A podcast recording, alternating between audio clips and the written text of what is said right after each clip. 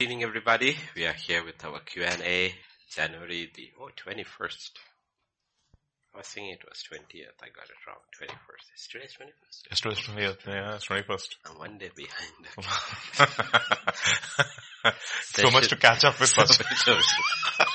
So much happened because of the events that take place, except when the Biden in the White House. Nothing happens.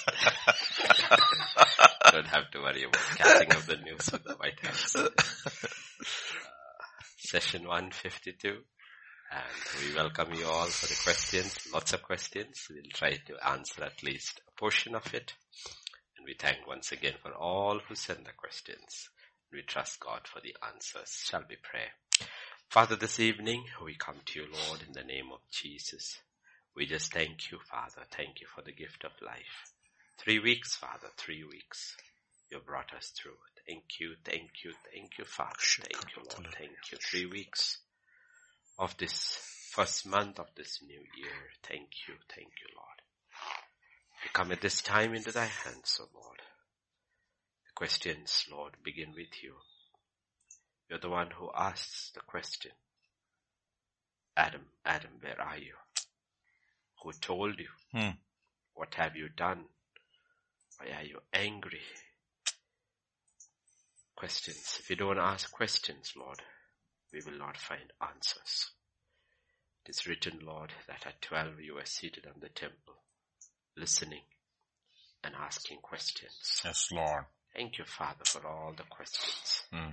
I pray we'll have the wisdom to answer life's questions, Lord. So we commit this time into thy hands. For in Jesus' name we pray. Amen. Amen. Amen. Amen. Amen. Pastor, we'll start with question number eight. Question number eight. Uh, says, uh, grant me now my supplication, none of self and all of thee. I have noticed in my life I have a tendency even to fail to appreciate what is regarded by the Bible as the greatest virtue of all, namely humility. We struggle to be humble. Hmm. Would you say it is right? See, if you go to Colossians uh, 1.27, if I'm right, and then Galatians 2.20. Mm-hmm. To them God willed to make known what are the riches of the glory of this mystery among the Gentiles, which is Christ in you, the hope of glory. And then in 2.20, Galatians 2.20, Paul will say, I have been crucified with Christ. It is no longer I who live, but Christ lives in me, and the life which I now live in the flesh, I live by faith in the Son of God, who loved me and gave himself for me. Hmm. There are two kinds of humility. There's a kind of humility which is there in the world. There's a humility that is there in the kingdom. They are not necessarily the same. Hmm. The humility in the world, genuine humble people, it's a humility of the self. Why we struggle with humility is in the genuine humility, there's an exchange of life. Hmm. There's an exchange of life. I have to exchange my life for the life of God. And the old self will always oppose it because the old self wants to live. That is why even believers struggle with humility. And Jesus says, learn of me, I am meek and lowly. Mm. Okay. If Jesus is not humble, then he cannot receive the life of the Father. Mm. This is the primary. A, there are a lot of humble people in the world, but that is the humility of the self. Mm. It is not the humility of God. You see the beginning of faith, the beginning of salvation. The first thing is that we have to humble ourselves at the cross. We have to receive somebody's work and negate all of ours. And that's a struggle. Many people don't get saved because of they're not willing to negate all. When it says repentance from dead, Dead works, works. it means all your works. We are ready to repent from our evil works or bad works. We are not ready to repent from our good works, Hmm. meaning not to put trust in it at all. That is the basic struggle. It's a basic struggle, okay? Because we need to realize every day that struggle is there. Hmm. The struggle is who will live. Who will live. And like I said, the, the word of faith movement, the word of faith is a word from the Bible itself. Much of their teaching is not actually false. It is true. The problem is many of them who teach it, especially who came in later, who teach it, they have slightly subverted it and it is projecting to yourself and the self receives it. Your, like I said, your best life, you, you, you, you, you. Using the principles of God and the power of God to boost self. And that's why it's received like wildfire and tens and thousands people gather and the books are sold. It is not that per se what they're teaching is wrong. The question is who are you talking to is the question. Hmm. Who is the you there? Hmm. Is it you? Like he says, I have been crucified with Christ. So if I have been crucified with Christ, it is no longer I who live, hmm. but Christ lives in me. And the life which I now live in the flesh, I live by faith of the Son of God. It's not in actually, KJV will put it. Of the Son of God who loved, mm, no, uh, who loved me. Okay. So now in the second, in the second part of that words, I has changed. Mm. Okay. In the first I, it is Paul. Mm. I am crucified with Christ. Mm. Nevertheless, I live. Hmm. God is not negating my personality. Hmm. It's not negating my personality.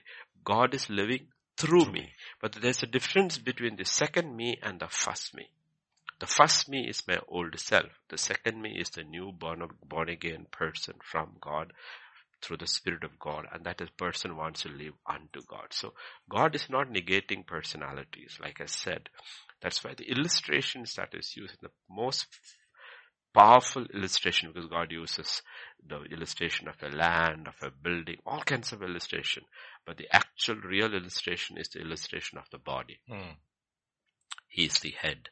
We are the body. And if you look at my, my simple thing on the camera, if you look, every finger is different.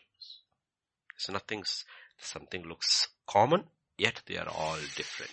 Hmm. They are not in conflict with one another. They work in unity.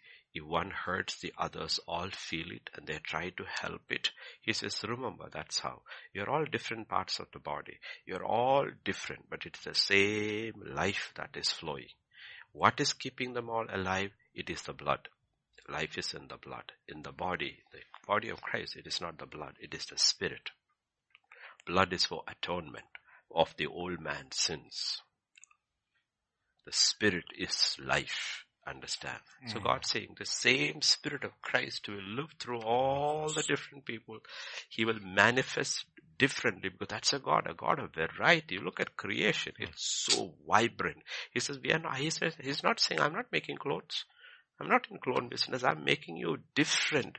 And God's life is being projected through billions of his children.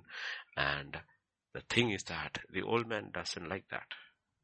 So even when the old man is humbling himself, he is humbling himself for himself. Himself, yep.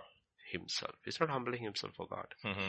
But the new man, it's a different thing. And this is where pride comes. That's where pride comes. Okay. So that's the difference. That is the difference we had. It's a very subtle difference, but it's a very powerful difference. Because we will see very godly people and all in the world. They're very humble. But that humility is not the humility of God. It's not a humility of God. It's a humility. See, the old man has eaten from the tree of good and evil. Yeah. And he hmm. can be really, really, really good mm. if he wants to be. But the whole question is not, like I said, when the first law came in, the first law is Genesis 2:17 you broke the law. And after that, everybody comes under the law. What happens is, man is now living not the way he was supposed to live before the fall. In before the fall, but the tree of the knowledge of good and evil you shall not eat, for in the day you eat of it you shall surely die.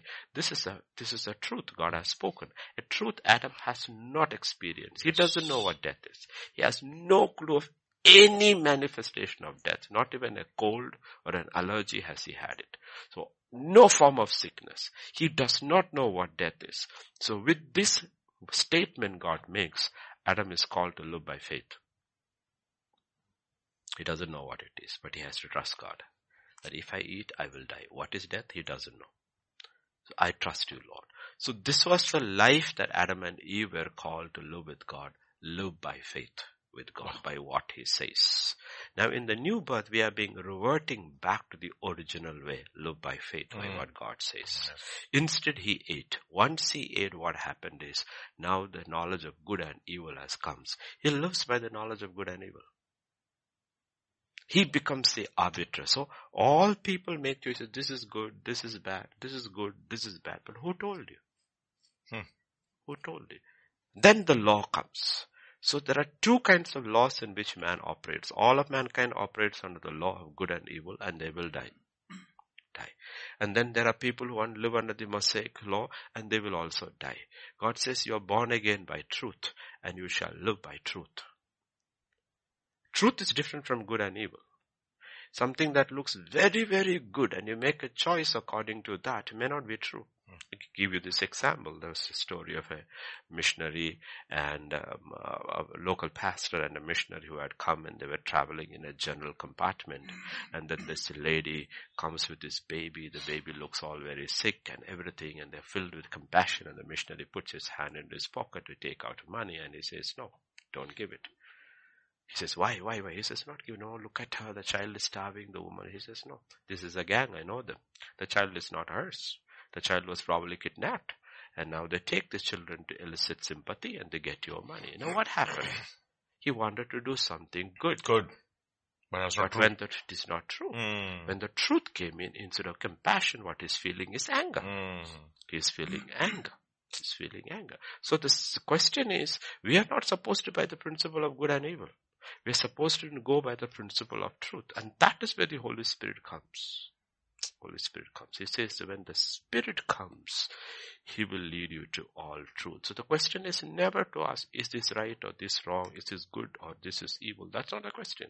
The question is to ask the Spirit of God is Lord, what I am doing, is it true in your sight? Mm. And that comes by faith.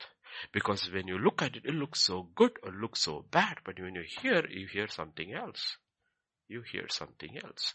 Look, here is a man sitting there for 38 years. Jesus inquires and probably find this guy has been sitting here for 38 years, crippled, has not got up, is living a terrible life. And Jesus comes and asks him this question, do you want to get well? Why? Because that's what the Spirit is telling him to ask. This is the truth about him. He really doesn't want to get well. He has to make his decision. It is not about good or bad. Isn't it good to raise him up? But the question is, does he want to be raised up? Mm. Is he willing to pick up his mat? Hmm. Is he willing to put away all his excuses? Is he willing to start a new fresh life where he will never come back here and pretend he is crippled even after he is healed because he realizes it's an easy way of life? Is he willing to take responsibility for his life? So it's a different question he's asking at all. The question he's asking is not a question based on good and evil. It's a question based on truth. Mm. It's a question based on truth. So we need to realize humility of God because you know what? The Bible says if you go to James uh, 121 where to receive with Yeah, yeah. meekness. Yeah. yeah. Yeah, look at that. Therefore lay aside all filthiness and overflow of wickedness and receive with meekness. What is that? Humility. Mm. The implanted word. What is that? The truth. Which is able to save your souls. Which is able to save your souls. Okay. We have to be very, very careful with this concept about good and evil because that's the law. The first law that is given. Because you know what? Many, many of the good things which we do, we are doing because we want to be appreciated by people. And it is not true. The work we are doing is not true. God says, I don't want you to do that, but if I don't do that, my spouse will be offended, my children will be offended, my church will be offended. God says, you want to be true or you want to work on the principle of good and evil? Elijah prayed for three and a half years, it did not rain. Hmm. And when Ahab sings, says, you are the troubler of Israel. Now, is he, if he's going to go by the principle of good and evil, he should be praying for rain. He's not going by the principle of good and evil. He's going by the principle of what is true. Hmm. The true is that if it rains, these people will all go to hell. They will never turn to God. What needs to happen here, the heavens have to be shut down. They have to come to the end of themselves hmm. so that they will turn to God. Now, it is not the principle of good and evil, the principle of what is true in hmm. God's sight. Hmm. The prodigal son. Son is starving. He has no friends. The question is, is the father going to send him a money order? No. Is he going to send him a check? Is he going, his mother going to sneak some food across? That's, that wouldn't be, that would be good. Mm. But it wouldn't be true. True. would never. So we need to always ask this question and that is where our issue with humility comes. The humble people in the world will do good, but that does not mean all the good they do is true Mm. and it will have an eternal effect. eternal effect. Because there are, it's not based on. So it is based on the principle of good and evil. We have this current commandment that is a commandment of tolerance. Tolerance, tolerate, no tolerance, tolerate all these things. Why are you? The question is tolerate homosexuality, tolerate transgenderism. The question is we can tolerate them and allow them to have, but the question is, is that true? Where will they reach? Where will they reach if you allow them to go that way?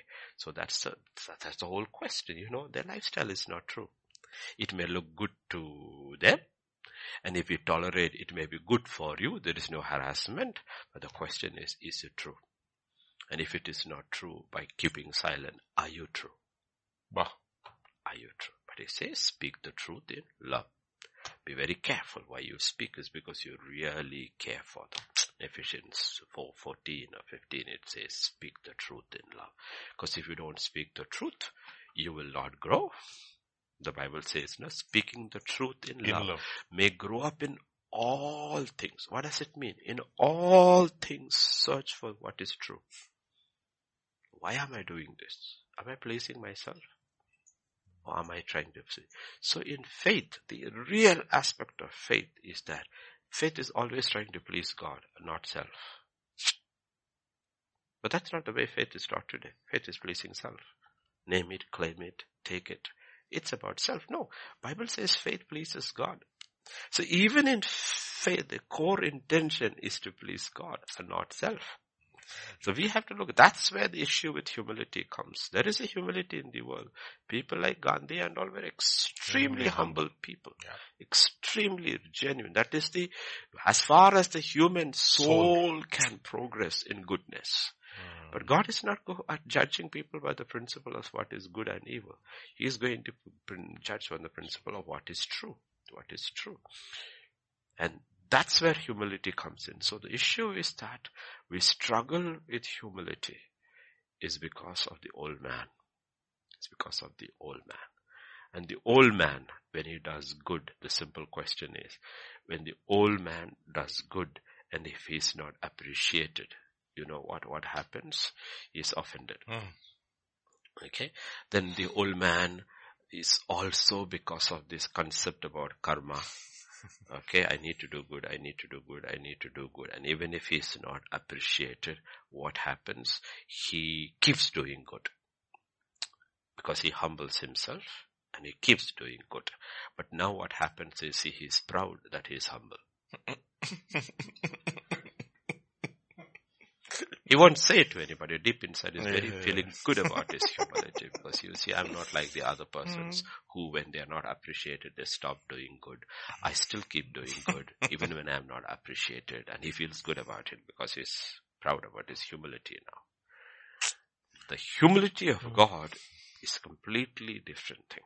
It is not even thinking about the self. It is thinking about him, how to please him. C.S. Lewis says that he says humility is not thinking less about yourself, but thinking l- about yourself less. less Thinking le- about yourself you, less. not thinking less about about yourself, but thinking about yourself. about yourself less. It's always thinking about God and the other. Honestly, without God's kind of humility, you cannot keep the law. Love God with all your heart and love your neighbor as Mm, yourself. yes, to give it. These are fundamental things. So that's Mm. why the first thing that comes is that lowliness in the, it is actually in the spirit. Mm. That's why God says, blessed are the poor, poor and the in spirit. Yes, It yes. is something the Holy Spirit brings into you. cannot manufacture it. Of course, with the human self, with that humility, you look and you realize and you receive that gift of faith and you get, after that, when the Holy Spirit comes in, you have to lean. Even for humility, you have to lean on the Holy Spirit and say, Lord, create it in me. I don't, I, I don't want the other one. Mm. There's another humility which I know. I don't want that one. Not that it is bad, but I don't it is not true. Mm. It is not true. I want yours. So teach me, Lord. Help me. This is this, that's what the Bible says in Galatians 5.26. No, you need to understand this is life. Okay. 5.25. 25. 25. If we live in the Spirit, let us also walk in the Spirit. There's only one life God will accept now. It's the life in the, The Spirit. Spirit. Okay. We saw last week, you know. The Spirit is the way. Mm. The Spirit is the truth. truth. And the Spirit is life. The Spirit is life. Romans 8.10. The Spirit is life. 1 John 5, 6. The Spirit is truth. And walking in the Spirit means where do you walk? You walk on a road, right? So the Spirit Himself becomes the way because the Spirit is truth. So God, that's why we have to read people experience like the epistles of Paul and see his life and read people like Watchman and all to understand why their life is a different, different, completely different. It's a different tangent altogether. People like him. Now 21 years in the prison, but what a life. What a powerful life. It's a life in the spirit. Mm. We are not living a life on a normal plane altogether. And we have to progress into that because that's the life to which we are called. The thing is that if you, let's say you live for 80 years and you were saved at, let us say 20, so you were saved for 60 years. And the last two years is when you learn to live in the spirit. That's all that is counted. But it will be counted. Mm.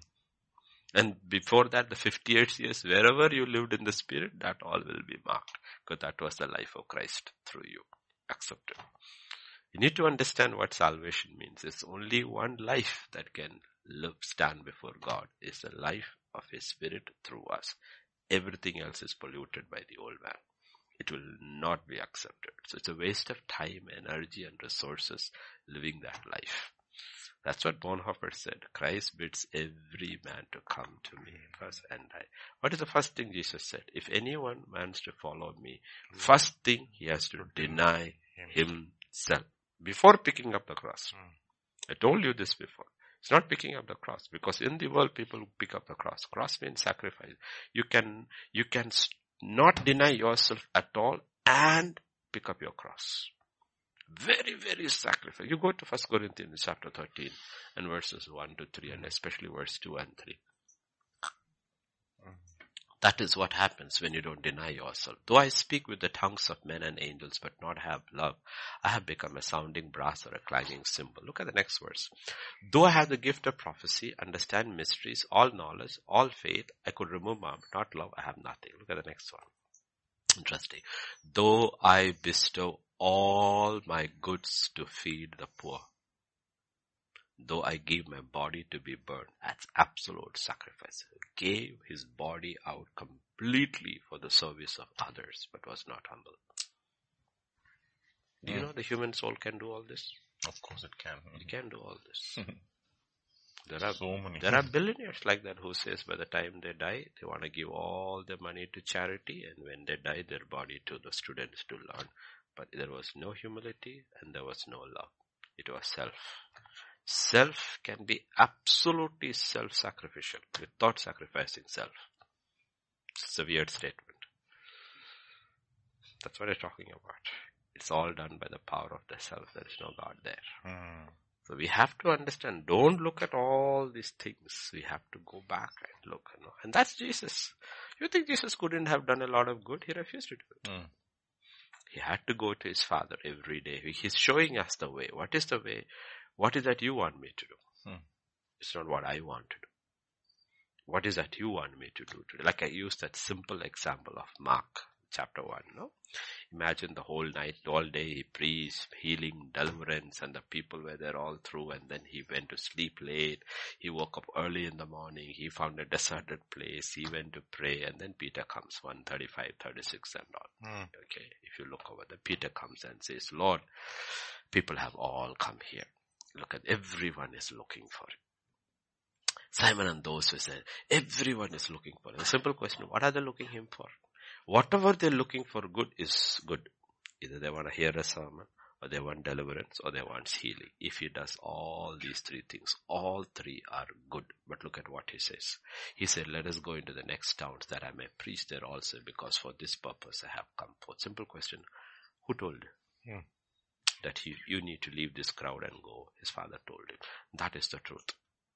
He's not living his life. He's living in the spirit. And he's not doing what is good. He's doing only what is true. The question is, all the people who gather would have been very offended. They would have told about their sacrifice. We woke up early in the morning and came him to meet. We waited for so many hours. He disregarded us and he ignored us and he went somewhere else to preach. What kind of a man is? So they would portray him as insensitive, incompassionate.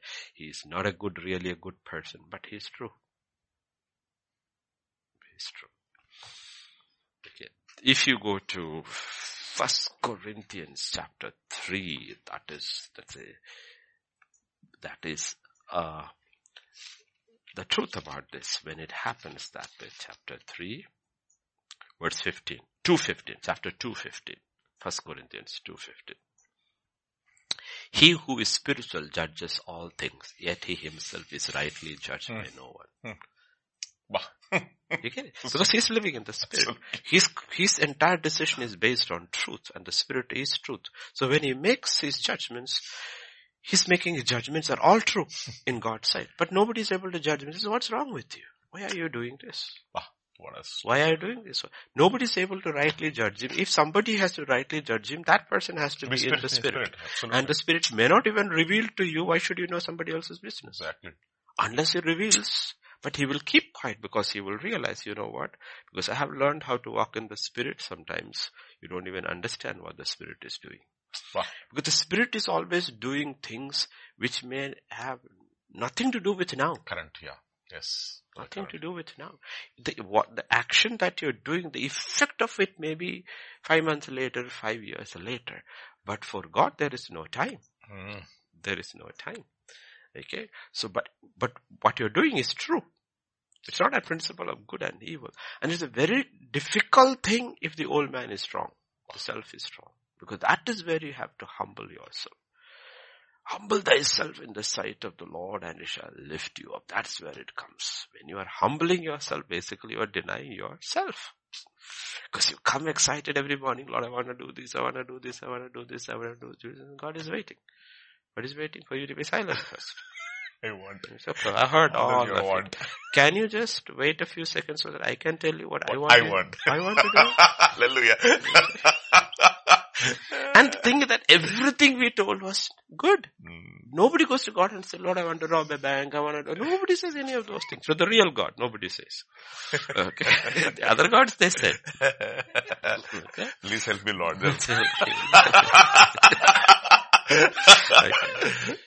So everything you said is good. But the question is, hmm. nobody is asked. That's why Jesus said, when you pray, pray like this.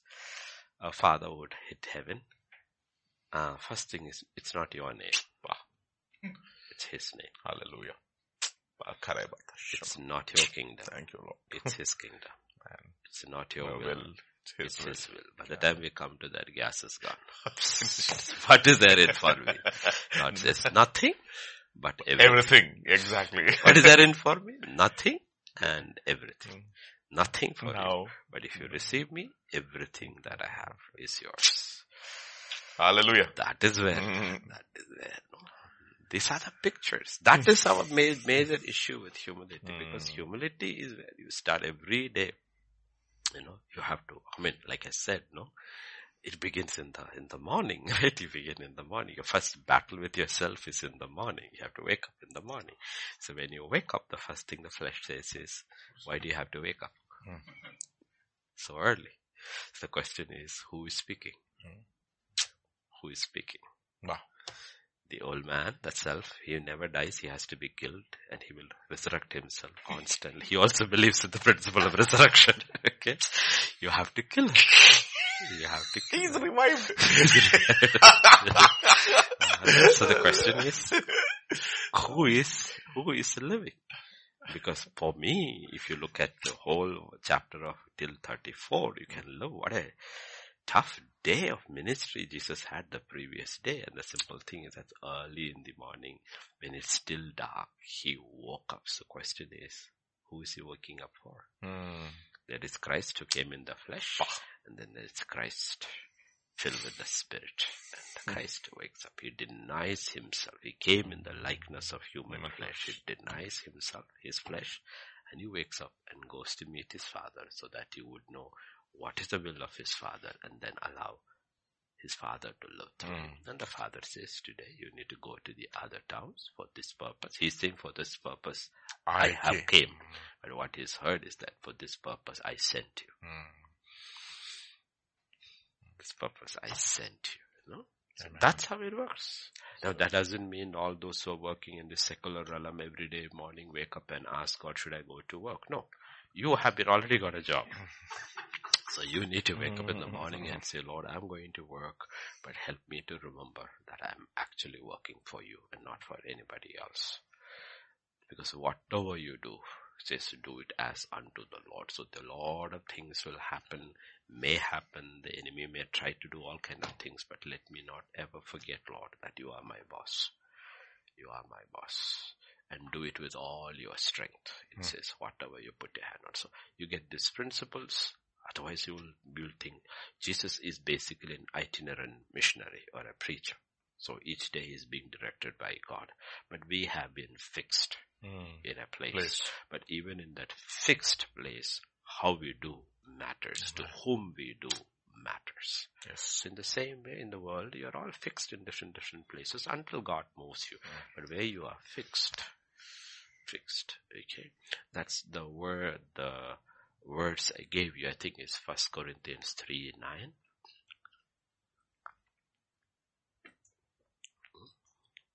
Yeah, we are God's fellow workers. And in John 5, 16 or 17, Jesus says, I and my Father are at What work. work? Exactly. John 5, 16, 17. Yes. Yeah, no? Yes. My father has been working until now. I have been working. So the simple thing is that the father and the son are working together. Mm. And now God says, you, You and I, we are co we are working together. Yes. Cannot work alone. Mm. We want to work alone. We want his power, but we don't want to work with him. Mm. We don't want to work with him. We want his power. We want his resources. We want all that. We want his healing. We want his blessings. We want his power. We want his resources, but I want to work alone. Because if I work alone, even if it's your work, I work alone, I get the glory. I get the glory. God says no. You cannot work like that. We are co-laborers. And Jesus says the same thing in Matthew 11, 20. Take my yoke upon yourself. Mm. So the simple thing is that when you are yoked, two people come under that yoke. You know, 11, 29, okay, 28, 29. 11, 28, 29. 20, 29 is the verse. Take my, there again he says to take my, he says, he says, take my yoke upon you, learn from me, for I am gentle and lowly in heart. He says, you know what, you want to rest for your souls? You have to take my yoke.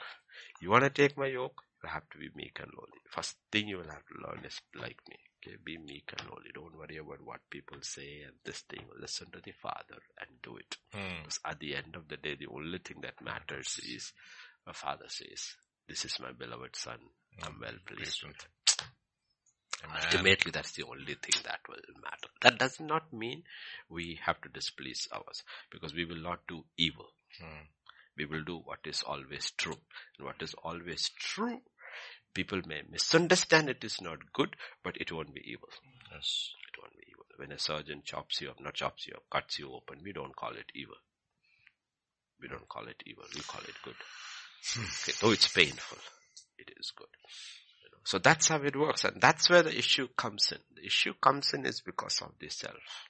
And Jesus puts it very clearly. The first thing, if you want to follow Jesus, first thing is that you have to deny yourself. Then pick up the cross, because there is sacrifice involved. Mm. One, the denying is got to do with the self. The cross is got to do with your body. Who carried the cross? Jesus carried the cross. Who, what was hung on the cross? His body was hung. The cross is talking about sacrifice. There is hard labor involved. First you have to deny yourself. Okay, Lord. Then God says, get up. Okay, I will not go back to sleep. Okay, you denied yourself. Now get up. Okay. go to a secluded place. Now the body is being called. Get up in the morning. Do this, do this, do this, do this, do this, do this, do this. The cross has got to do with sacrifice.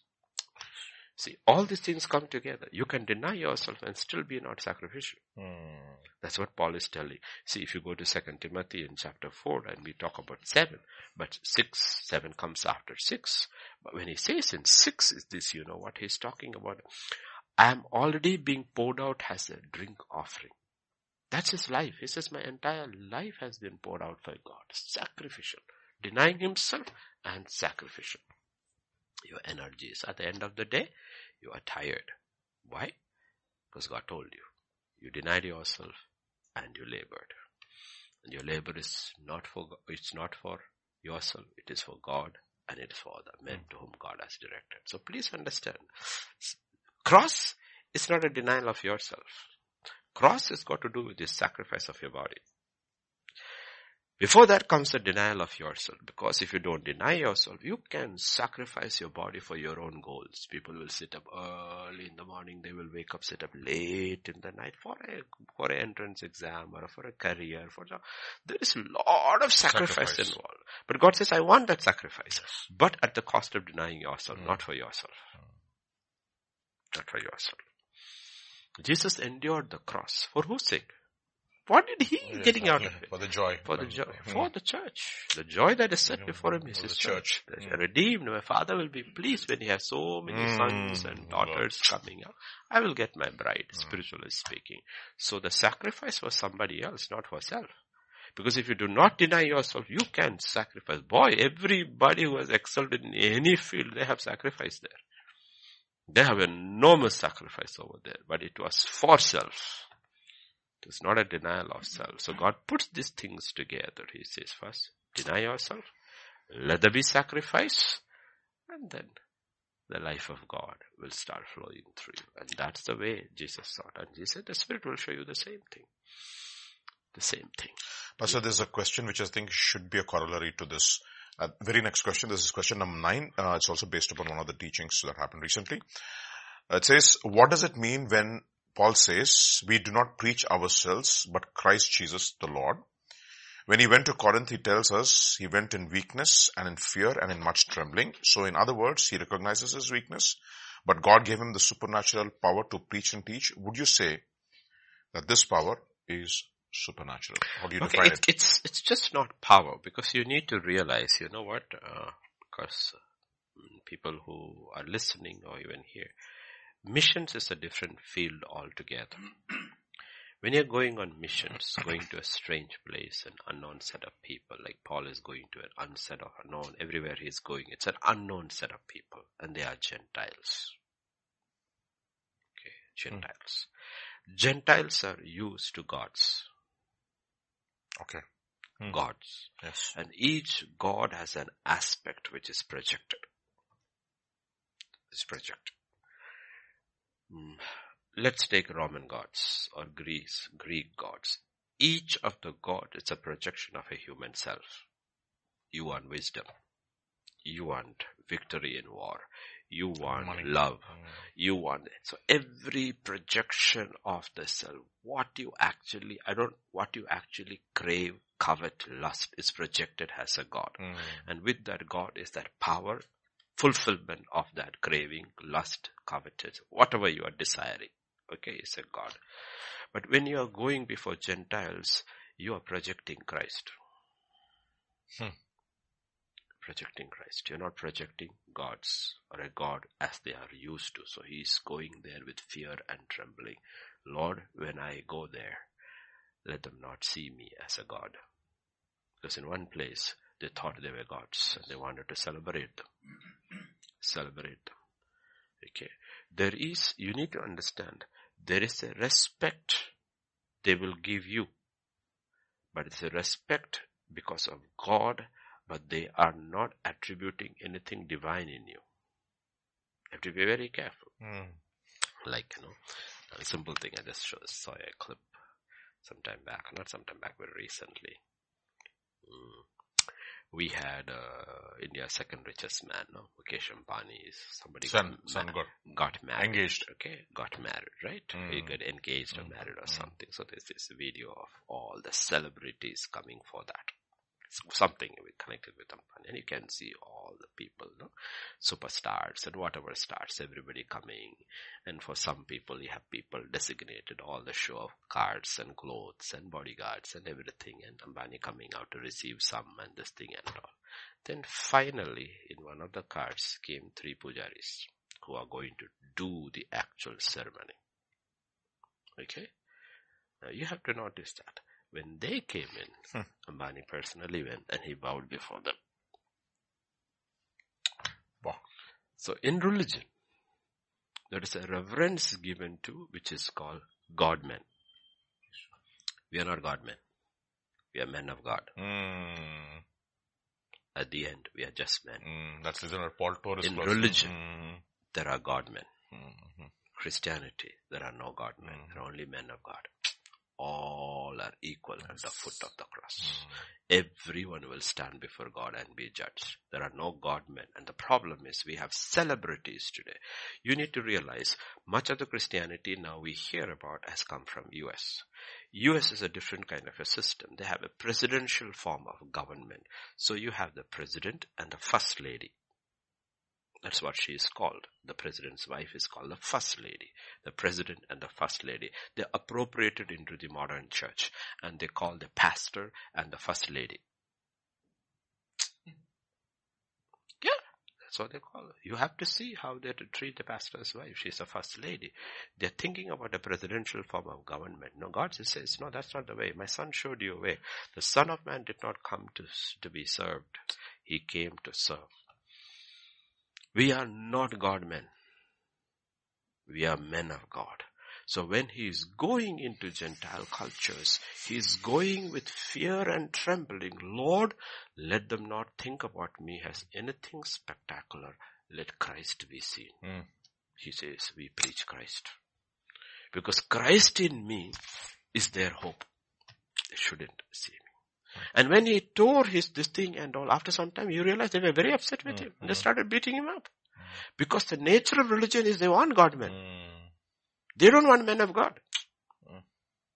They don't want men of So when a Hindu respects me, he sees me as a God man. And they find it very strange that we are just common like them. We don't dress differently. You know, if you notice, all the Hindus respect Catholic priests Yes. because the dress code is different. Oh, that is a God man, holy man, God man. We are not holy men. we are not holy men. We have no holiness of Our own. ourselves. Yes. We need to understand we have no holiness. holiness of, but in religion, that is not the way. They are holy men. Hallelujah. This is the thing we need to understand. In Christianity, there are no holy men. We have only holiness which comes from a relationship. Mm. Everything in us is imputed. Everything in us given as a result of a relationship. And Paul is somebody who understands this very clearly and therefore he goes Mm. with fear and trembling. With mm. fear and trembling. Lord, let me not in no way get these people to misunderstand. I am like one of their God men. I am not. He says, I go with weakness and trembling. So you know what he says? He actually believes in his weakness so that God's strength may be seen, manifested. Manifested. That's what it's talking about. And therefore, in such a man, God's power could be projected without harming him. And then when it was going so miraculously through his ministries, like his ministry is breaking frontiers, which has never been broken before because Christianity is this thing, God had to allow something to happen to him. He says, because The abundance of ex- this thing, revelations which you have received, he says, you know what? He hmm. says, I had an issue in the body. but even there, he's so very careful. If you go there to Second Corinthians 12, 12. Hmm? you Second. need to understand over there. Why does he put it across that way? It's a very interesting um, usage he uses, okay? Um, verse 12 and 1. 12, 1 and 2, okay? Second Corinthians Corinthians 12, 12, 1 verse 2. 1 and 2. It is doubtless not profitable for me to boast. I will come to visions and revelations of the Lord. I know a man in Christ who 14 years ago, whether in the body I do not know, whether out of the body I do not know. God knows such a one was caught up to the third heavens. Hmm. Okay. And he says what happened in verse 3. He heard stuff. I know such a man, okay? He was caught up into paradise, heard inexpressible words which it is not lawful for a man to utter. Now if you go to verse 2, if you look at verse 1 and 2, he says, now it's not right for me to boast, but I will talk about visions and revelation of the law. I know a man in Christ who was, who 14 years ago, whether in the body I do not know. Now who is this man? Why does he put it across? Why did he keep his mouth shut for 14 years? Today, if somebody has an experience of the Lord, they put it all over YouTube. Why? Because he does not want anybody to believe in Christ based on his experience, standing on the gospel alone. We give testimonies, but once in a while to strengthen somebody's faith. But your faith should rest on the wisdom of God and the power of God alone. This is a man who has learned. When did this happen? 14 years ago. And he has not written that in any of the letters. Hmm. And he's not even making it very clear it is he. Though it is he, we can make it out it is he. But he doesn't say, you know what, 14 years ago I was lifted up in the spirit. He, he says, he doesn't say that. He says, I know of a man. He's putting it on to somebody else. It's genuine humility. I know of a man. Who is that man? I won't tell you. It's me. Because if you read the whole context, you realize it is me, it is him. but how does he put it across? He does not put it across. Even has his own testimony because I don't want to put your tr- trust on my testimony and saying this is the experience of genuine men of God. No. He says you can be genuine and have none of these experiences. Oh Lord, what a The simple question is, mm-hmm. Jesus asked them, what did you go to the desert to see? Did he go to the desert to see? He's talking about John the Baptist. He says, if there was nobody born greater oh. than woman. The simple question is, did John heal a single person? No. Did he deliver a single person? Did he go in the spirit anywhere? Nothing. He just preached a one sentence sermon. Repent for the kingdom of God here. And God says he's the greatest in the old covenant. So the simple thing is, none of these experiences make you great make you great. Experiences are good, but otherwise, you know, people will run after, after experiences. experiences. Let God give you these experiences. It, he, he, he, he says in verse 3, I know such a man, whether in the body or out of the body, I do not know. He was caught up. So the thing is that when he says he was caught up, he had no control over it. He doesn't say, I, I lifted myself up to paradise. No. He was caught up. No one can actually. I was caught up. I was caught up. Okay, so that's that's the thing with you. That's why we have to be very careful about experience. Yes, there are scriptural experiences. We read through that and we read biographies. So you understand what it does is that it should generate faith in you. That when you are caught in a similar kind of a situation, you should be able to have a memory bank to draw from. God is not a respecter of persons. He's the same yesterday, today, and tomorrow. And there was these other brothers in the history, all part of my lineage, who were caught in similar situation. And now the Spirit of God is telling me the same thing. You can do it too. This is how you intervene. This is how you do it. And that becomes part of your testimony of Christ doing something through you. That is the whole idea. But if you, if you elevate this experience, that's what people do. There are a lot of preachers out there who will talk about all their other body experience and they gather a fan following because they think about them. These are supernatural God men because look at their experiences. And you don't do that happens in occult religion. Yeah, exactly. In occult, that's what is happening. They have out-of-body experience. You have out-of-body experience in all occult religion. You can have it. What did Harry was talking? Prince Harry's book, Spare. What is he talking about? Occult body experience. Taking LSD and marijuana and going out of this body. Of course, in all occult religion and people who take it, they have outer body experiences. You get into the other realm and you can see all kinds of things where absolute total deception. You see, there are three realms. We are on realm one The first, the second heaven, and the third heaven. Second heaven can manipulate anybody to anything if you're not truly surrendered to the will of God. He can take you out of body over you and show you Jesus and speak to you like Jesus and give you chai too. He can do anything over there. The Bible says that. He comes as an angel of light. To a Christian, he will come as Christ. To a Buddhist, he will come as Buddha. To a Hindu, he will come as a Krishna. To Muslim, he will come as whatever he, they are looking for. He can do anything in that realm. So God does not want us to rely on out-of-body experience because it's very dangerous. But if He gives you, you can be very sure it will be genuine. And the first vision is that you fall like one dead. You understand the glory of Jesus, the awesomeness of Jesus, all that you see. It is not that He cannot, He gives. But the problem is don't bank on experiences. Ultimately we stand on the Word of God and the Spirit of God leads us. And that is where these things come. So when he goes in fear and trembling, he's being very, very careful. Lord, let them not see me because we don't want another God and another Godman. What they know, need to know is the Savior. The Savior. That's why he says, we preach Christ crucified. Mm. This is something mind-boggling. People will not understand this, but they need to understand this because that is where salvation comes. God put his son.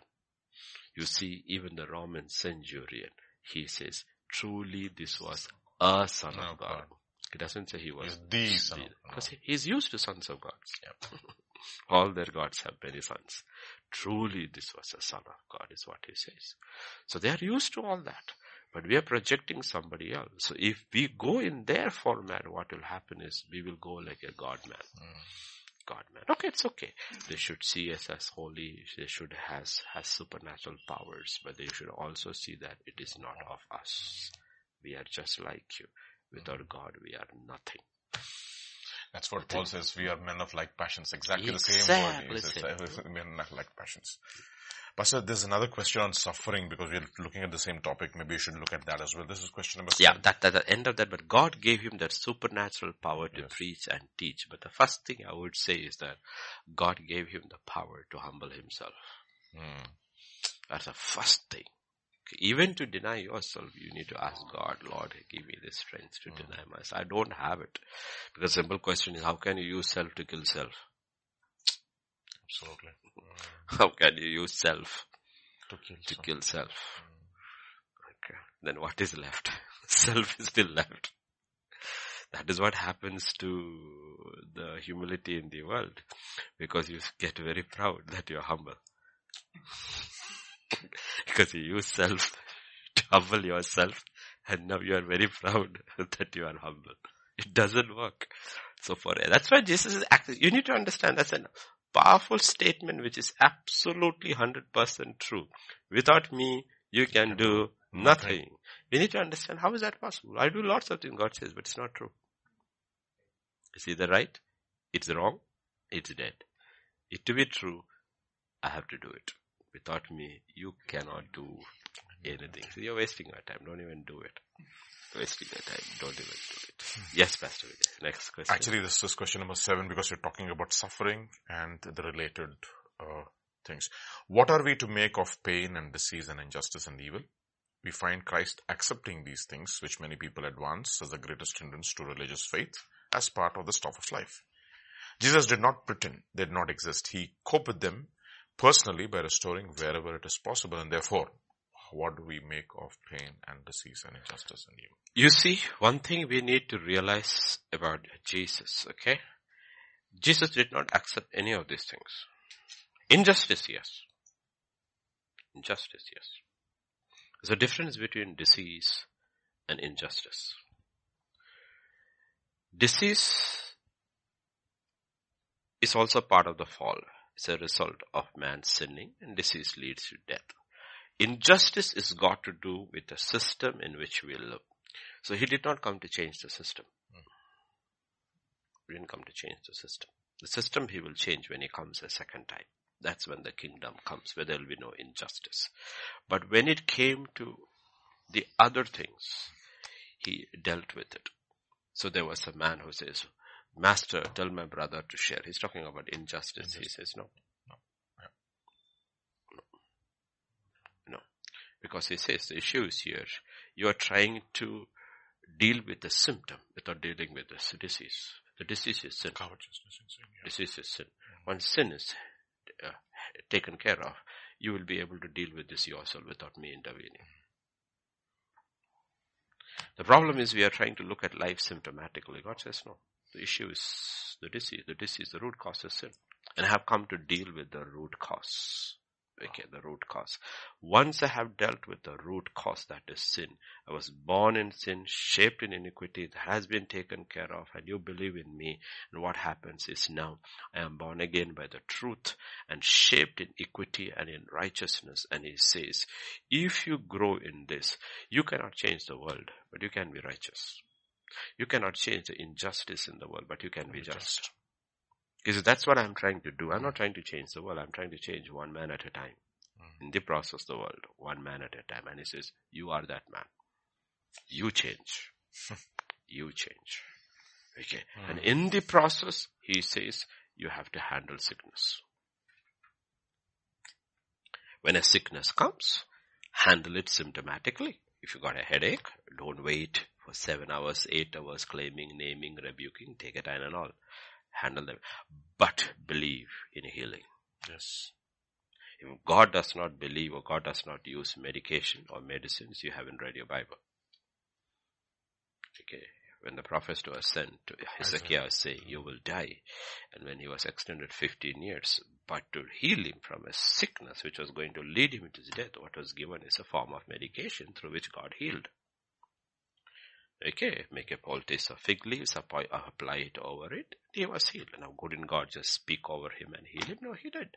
He can use any method to heal. But remember, healing comes from him. God. So God says, I have shown you how to live.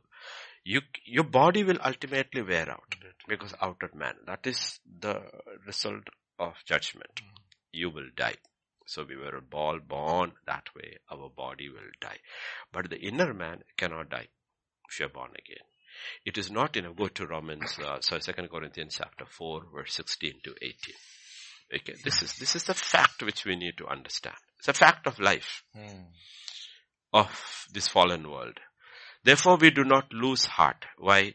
Even though our outward man is perishing. Outward man is perishing. You can't, you can, atrophy has set into the whole of creation. It has set. Even the redwood trees in California will fall down after 800 years. It will fall. Atrophy has set into everything. There's nothing into which under That's what the Bible says. The whole Creation, creation is groaning. Why did atrophy set in? Because the king. Hmm. the Adam's sin. Okay, when Jesus king. says, that, I saw Satan fall as lightning, Hmm. for the ruler of this world has been judged. Judged. The question is, where was he judged? He was judged on the cross. Yes. On the cross he was judged. He said, Satan has lost his power. His power was sin and death. He's lost his power. He has been judged as of falling blood. Actually now he can only deceive. Hmm. He does not have power over man because the power over sin and death has been broken. He says, I see Satan fall like lightning. He lost his power. His power, see, um, we don't have to change there, but 15, 56, 57 says law, sin, death. What empowers sin? Law. And what is the sting of sin? Death. So I took care of all three. I took sin on myself, nailed the law onto the cross, and I overcame death. So what can devil do? What can devil do? And this is the whole thing which we need to realize. That's what we need to realize. My, oh, my body perishing is not a bad thing. It's not a bad thing. Okay. Let me ask you, let me put it across in a way which you can understand. Okay. Let us say, uh, let's say, okay, Richie's, Richie's a bachelor, no, because we all the others are, most are married men, okay. Richie's father says, okay, uh, when your bike gets old and breaks down, I'm planning to buy you a new car. Now what is he waiting for? For his bike to break, Break down. down. Oh, no, please, please, please. Postpone that new car. I want. He's now waiting for his bike to wear down. Hmm. Because he's looking forward to getting. The simple thing is that why are all these saints in the Bible in Groaning. The, groaning to put off their body because they know what they're going to get? And why are the ones who are waiting there to get saying how long? Is, you know, the people over there, your own brothers, they are not getting ready, so wait some more. So we, you have to all get your bodies together. I can't give one body in one generation. And he says, everybody will get their body simultaneously. Hallelujah. Simultaneously. Mm-hmm. So the fact is that, one, we do not lose heart. Why? Even though our outward man is perishing, yet the inward man is being renewed by, why shouldn't we lose heart? Mm. Lose what? See, because you need to re- realize that if your inward man is not being renewed, you will lose heart. Mm. I'll tell you why. When your inward man is being renewed, you get dissatisfied with this body because you know so much now. You have the capacity to do so much now, but the body is the restraint. When I was young, I knew so little and I did so much. As I grow older,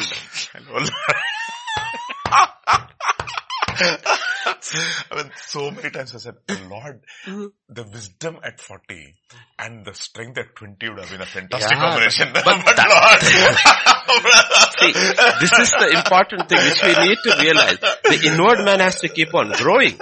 Inward has, man has to keep on growing because when eternity comes, the inward man has grown. Mm. Okay, think about it. The parable of the talents. He got three servants, okay? Gave one, gave three, and gave five. gave five. Okay. And then when he comes, one brings two, another brings ten. six, another brings ten. Okay, ten. Now the thing is that each one's battle is not the same. It is different. Mm. It is different.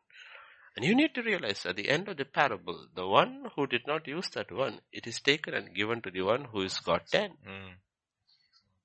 Ten. Given to the ten. Okay, why? Because in him, his inward man has grown. Mm. Inward man has grown. So the thing is that we need to realize if my inward man does not grow mm. to his full capacity possible while I'm on earth, for eternity, what God, the kind of body God has to give me and will give me will not happen. Hmm. And the kind of responsibility God can give it to you also will not happen. He says, well done. You take charge of ten cities. Hmm. Why? The inward man had grown. Inward man has grown. Okay.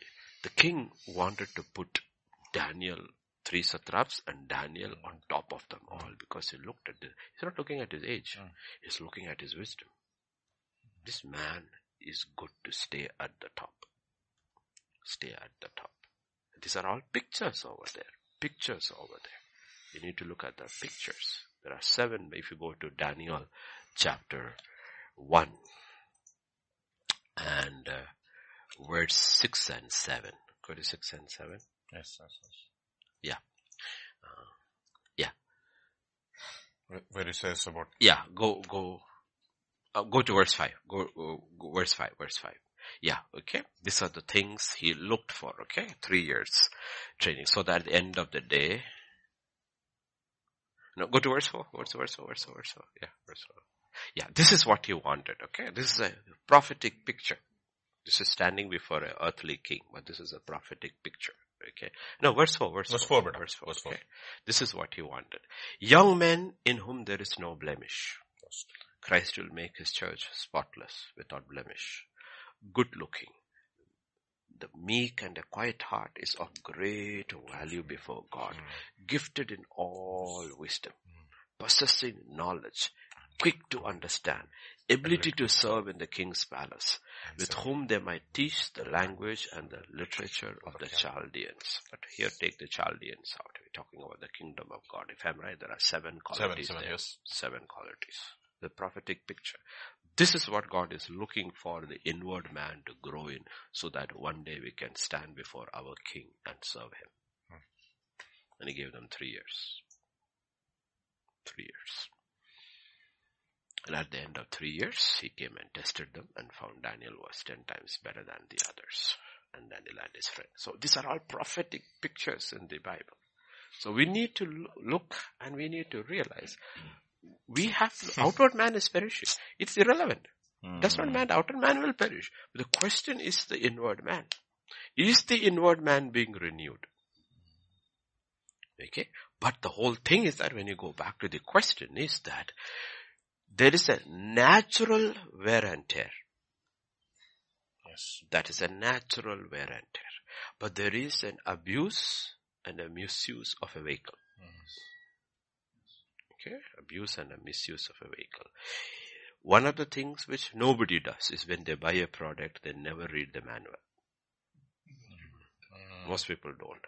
But if you read, if any, when I bought my first bike, I read my manual. And in the manual, it tells you what speed to drive for the first thousand kilometers. I was very careful. Asked the mechanic why he said that because otherwise the engine gets burned up. Let it give the, the oil, this thing and then it says every this many kilometers or this thing, give it for servicing. So you did it and you know what?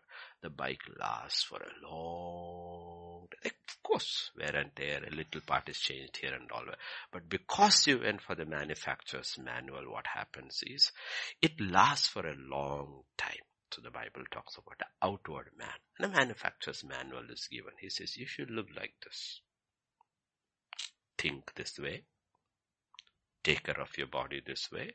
Your outward body, though wear and tear is taking place, it will last long so that you can serve me better.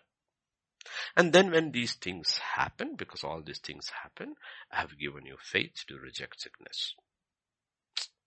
Hallelujah. You don't have to accept sickness. Even if it is happening on your body, you don't have to accept Mm, it. Spirit is life. You should be health minded and not sickness minded. Yes. Okay, health minded and not sickness minded. The problem with sickness is once sickness gets in and stays in, you become sickness minded. And if you look in the Bible, if you look in Jesus, uh, Jesus, uh, the Gospels of Jesus Christ, you will very, very rarely, almost never, is a sick man mentioned by name. He's only mentioned by his sickness. There was a man crippled for 38 years. There was a woman bent over 18 years. There was a woman with the issue of blood for 12 years. And Jairus' daughter, daughter's name we do not hmm. know. Nobleman's servant, Roman centurion, sir. You see, you're identified by your sickness. Hmm. Your name is not mentioned. It's a lesson. The problem is our human mind starts identifying our outer man by the name of the sickness. And God says no. Don't think that way. There is disease, but you can reject it. You don't have to accept it. You don't have to accept it. What you have to accept is health. Hmm. It's health. But that will only happen if you realize purpose. You realize purpose. Your body is through which I live. I live Stay in the spirit and through your spirit and your soul and your body I want to live. There will be natural wear and tear because I said, if you eat, you will die. And I will not take that back. Hmm. You ate it, you were born that way, your outward man will perish. But your inward man has now been infused by the power of my life, the spirit. And that has to touch the body. Also. The difference in the old covenant and the new covenant was that God gave them manna from heaven. But the purpose of giving them manna, they did not get it. The purpose was this in Deuteronomy chapter 8 and verse mm-hmm. 3 and 4. He said, he says, you know, he gave them manna. So He said, you know, know that man shall not live by bread. this was the whole purpose. Okay, mm-hmm. that man shall not live Eight, by. eight, Yeah, Deuteronomy 8 and verse three. verse 3. See if. He humbled you, allowed you to hunger, and fed you with manna, which you did not know, nor did your fathers know, that he might make you know that man shall not live by bread alone, but man lives by every word that proceeds from the mouth of God. So there was a practical training going on. Was a physical example, practical training. What is that? Manna will come in the morning. You will only get for that day. Don't collect it. Don't collect it. If you keep it for tomorrow, it will, it will, worms will get in. So basically he is saying that, learn to come to me early in the morning. Receive me for the life for today. Don't live today on yesterday's life. Hmm. It will stink. Grace is given for that day. Daily. You cannot live today's life on yesterday's grace. You have to live today's life on grace. So make it a habit to come to me in the morning. Come to me in the morning. He says, a man shall not live by bread alone, but by every word that proceeds from the mouth of God. A physical example. But what happened over here is that they took it physically, it touched their body. There was none feeble among them. There was none ill among them. It even touched the clothes they were wearing. The clothes never wore off, the Bible says in the next verses. The clothes never wore off. Okay? Your garments did not wear out on you. Nor did your foot swell these 40 years. Wow. But go to uh, Psalm 105 and verse 15. 606 606 and verse 15. I want it KJV. KJV is beautiful. 106 and verse 15 in KJV. 106 and verse 15. Yeah, that's fine. Okay. He gave them their request, but he sent leanness into their soul. But they were not satisfied. They didn't want to live like that. Hmm. They didn't want to live like that. They said, give us, give us, give us. So he gave them and what happened to their soul? The manna never touched their soul. The manna never touched their soul. The souls dried up souls literally. So here was for 40 years people who never fell ill, people who were very strong, their clothes never wore off, their feet never swelled, their sandals never wore up, were dry souls. Bah. Dry souls. Hmm. He says, if you go to John chapter 5 and verse 58, I'm right, 56, 57. Chapter 58. 6, 6, 6, 58. Yeah, Yeah, 6. 58. This is the bread which came down from heaven, not as your fathers ate the manna and are dead. Hmm. He says, do you know? Your fathers ate the bread and dead. He says, another bread has now come to you. It's not the same. He Hmm. says, I am the bread.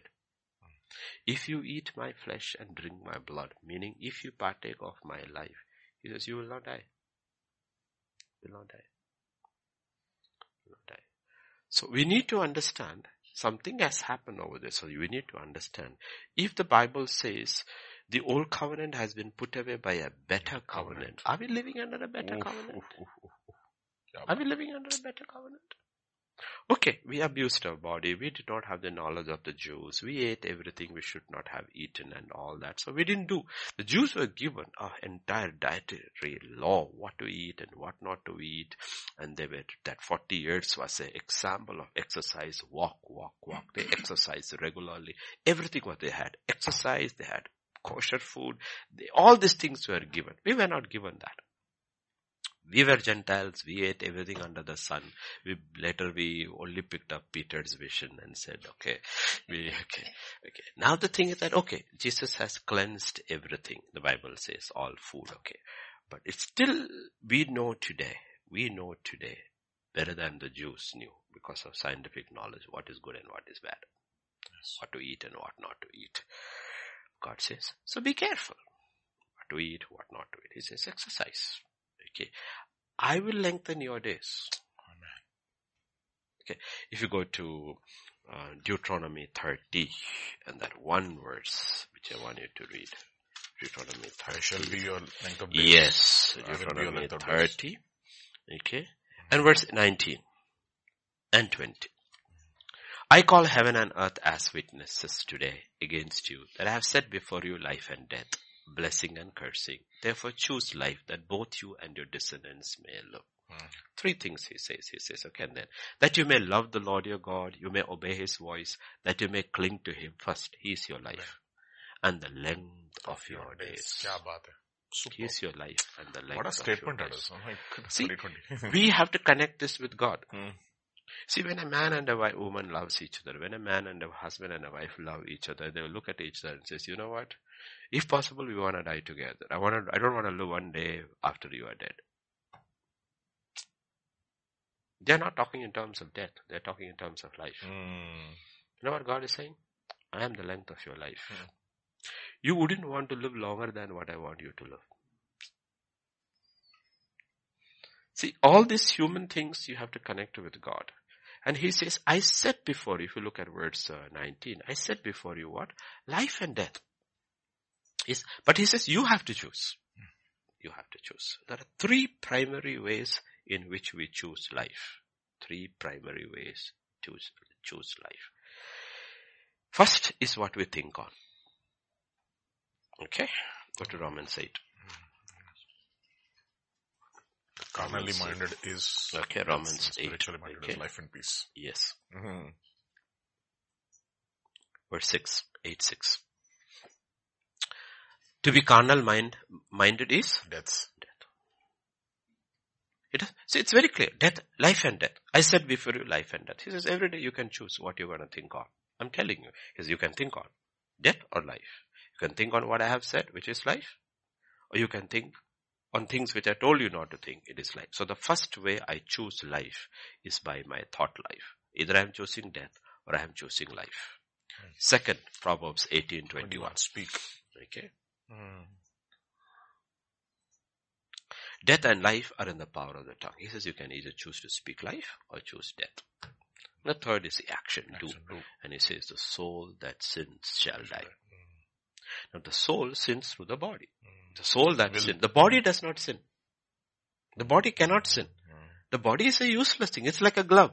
What can the glove do? Nothing. But when you put the hand into the glove, uh, the glove starts doing all kinds of things.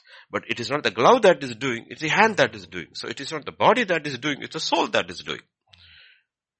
So there are three ways in which every day we are practicing either life or death. And what we think on, what we say, and what we do. And God says you can choose life. Yes. He says, I am your life. So that's what he's telling Joshua. Meditate on my word day and mm. night. The law day and night. So he says, so how do we do that in the new covenant is that Colossians 3 1 is that think, Think on on these things. things that are Set your mind. above. These, think on these things that if you were raised with Christ, seek those things which are above where Christ is sitting at the right hand of God. And verse 2 will set your mind on things above. Now, the simple thing is that how can I set my thing, things above? Because I'm living on earth and I have to live life on earth. The simple questions to ask is that. First question. What I'm thinking, what I'm going to say, what I'm going to do, is it true or not? Because in heaven, everything is true. There's no lie in heaven. Mm. Everything is true. Is it true or not? Second, if I think on these things, if I say this thing, if I do this, will it have eternal value? How will it affect my eternity? Yes. See, these are all practical things. All parents tell their children, study this, study Mm. this, study this, study this, because in future, Exactly. Mm. in future, everything they bring future in. The child is not interested in the future. He wants to go in death now and play. In the dirt. He is interested in the present. But the father says, sit and study future. The father in heaven is saying future, which is mm-hmm. eternity. Think on these things. If you do these things, how will it affect your future, eternity? Mm-hmm. Set your mind on things above. Okay. It's very simple, right? Every parent, when they see their children sitting and studying and working hard, they will say, "Good. his future is secure. Every parent, see, we are so earthly minded, we don't realize the same principles are at work. Mm. Principles are at work. Okay. So all these fundamental things, so the, the way you can secure your future is by faith. Hmm. Is by faith. Because faith is what pleases God. So the servant who comes there, God says, well done. What does that mean? God is pleased. So the simple question is, when he's standing before God, God is pleased. What is he pleased with? His work on earth. So the simple question, how did he do his work on earth? By faith. Mhm. Because without faith, it is impossible to please God. But with faith alone, God will not say, eh, well done, because the Bible says you can do all these things by faith, but if you have no No love, love. it is worth nothing. Motive. So the thing is that you look at him, he did his work of faith In love. in love. Expressed through love. So you understand and says, Lord, I understand your fundamental principles. Now, Lord, help me. I believe. Hmm. I believe. Help me to believe. And Lord, you have poured out your love into my heart through your Holy, Holy Spirit. Spirit. Spirit of God, I surrender. You know I am weak, but you are strong. Would you love through me? Love through me. And you suddenly realize, you know what? That's how Jesus lived. Hmm. Like like I said on Friday, please understand this. Friday or Saturday, I don't know when, Thursday or something I said. Monday. Remember, Jesus, think about it. Okay. Like we had COVID. COVID. That lockdown, COVID time. Do you know how many health professionals died? Why is there a shortage of nurses and doctors and they're all recruiting? Because so many died because of COVID. Why? Because they were, they were, we had all that celebration in India, beating pots and pans and all that was good. Felicitating them. You are the frontline soldiers. Now no war is happening. Nobody is fighting. The soldiers were the doctors and the nurses and the health professionals. They were in the line of duty, in the line of danger and many died. Right? So Jesus was always crowded by sick people, but he never fell sick. Never fell sick. And under his covering and his anointing, if you have noticed, the disciples never fell sick. sick. Peter's mother-in-law fell sick. Peter never fell sick. Mm. You need to understand these things. Man. Hmm. You have, see, if you don't believe, if you don't believe, nothing's going to happen. So when you read the word of God, when you look into all these things, you have to believe. And it doesn't matter. Maybe you got saved at 60 or 65, and by the time you're 65 and you got saved, you already had a disease for 15 years, or 20 years, or 30 years. But now you are saved. And you have to go back and says there was a man who was sick for 38 years. When Jesus came, he asked him this question, do you want to get well? Mm. Lord, I was sick for 38 years. Now I am saved. You're asking me the same question. Do you want to get well? I, want to get well. I will not magnify my sickness, even it was for 38 years. Why do you think these numbers are given? This is where faith comes. Faith believes in God that nothing is impossible with God. And God says then nothing is impossible for him or her who believes. Yes. So don't magnify sickness. Understand there is sickness, there are facts, there are medication, and then there is faith. There is faith. And you have to keep speaking that. You have to keep first believing that. That's what I said. If you are sick, go through the Bible. Go through everything that is connected with healing. Receive it until you meditate upon, until it soaks mm-hmm. into you. It becomes a part of you, believe. Speak mm-hmm. and then act. Then act. Then act. Act it out. Believe in it. Act it out. And you know what? God is waiting. Mm. God is waiting. It's a, three things about healing when you're talking about it. As a fact that Jehovah Rapha, the first time he's introduced as to the children who are redeemed out of Egypt is the fact that he is, his, your, is your doctor. And the fact that he has never changed. He's never changed. Never changed. He's the same yesterday, today and forever. If you go, that's Exodus 15, 26. 15, 26. See, Exodus 15, 26. Exodus 15. 15. Not Exodus 21. Mm. If it's Exodus 21, you the can say the law is the given. Law is, law is not given. Law has not been given. There's no covenant made with them. But before that, he introduces them as a God of healing. If you diligently heed the voice of the Lord your God and do what is right in his sight, give ear to his commandments, keep all his statutes, I will put none of the diseases on you which I have brought on the Egyptians, for I am the Lord who heals you. He's going to give them and he's telling. Now this is where people get, get stuck. They look at it and says, oh my gosh, I have to diligently heed his voice and do what is right in his sight and ear to his commandments, keep all his statutes, and then I can believe for my healing. Mm-hmm. But the problem is, whose obedience are you standing on? Mm-hmm. Yours or Christ? Mm-hmm, mm-hmm. Exactly. Were you made perfect by your obedience or no, his obedience? No, no, this is what we need to understand. Exactly. I can never keep all his statutes. Mm. I am standing every day of my life on the right. obedience of Jesus right. Christ. Therefore, I believe in my healing based on his Work. obedience and not my obedience. Yes, yes. That's why Jesus is coming and asking everybody, do you want to be healed? He'll say, oh, he's not even asking the questions. He says, you're going to heal on my obedience and not yours. Do you want to get healed? Exactly. So that's the reason why the second part of the, of the cross that he was wounded for our transgressions, that is a spiritual side. And by your, his stripes we are healed. And by his stripes. and if you do not accept the fact that you are healed, you can, don't even have to accept his righteousness. You cannot just take, uh, this, uh, separate one separate from the, one from the other. The entire thing has to come as a package. That is how it happens. It's a basis. This is the, see when you're standing on his obedience, God says, you know what? Mm. I love it. You're not putting any trust in yourself. Mm. You're saying, Lord, this is who I am. Help me, oh Lord, but yeah. I'm trusting in your son's obedience. God Absolutely. That's what I was always trying to tell. Mm. That you will stop trusting. Because the more you trust in your obedience, you will actually become disobedient. Because you don't have the strength to be obedient. Absolutely. That is the supernatural you're talking about. Okay, so there is a transference of the life of Christ in you. But natural wear and tear will take place. That will take place. But I'm saying don't magnify sickness. Don't look at how long you have been sick before you came to the, don't look at all of that. Hallelujah. Don't look at all of that. You have to go by faith. You have to go by mm-hmm. faith. Okay, if you go to Mark 11 and right, 23. Yeah, if you ask in prayer. 11, 23. Yeah. 24, 24. Okay. Therefore I say to you, whatever things you ask when you pray, believe that you receive them and you will have them. That's it.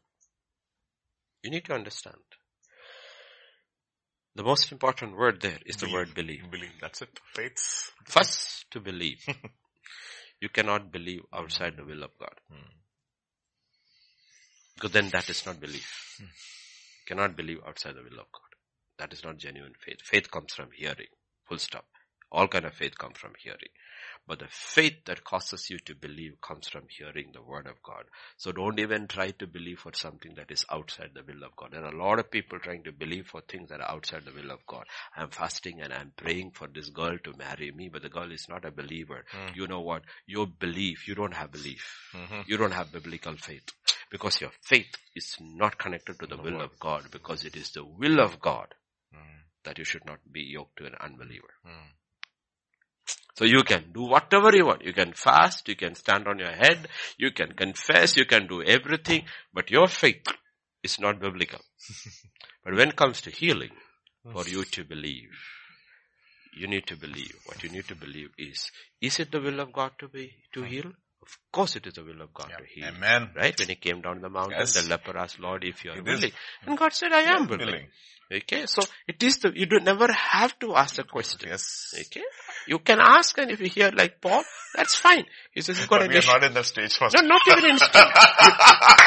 so we don't qualify. No, you don't have, you don't have to be in that stage. You don't have to have outer body anything. If you are a person who's actually proud and struggles with pride, you don't have to reach any stage. God will say, I will keep this in you so that will humble you. Mhm. You don't have to.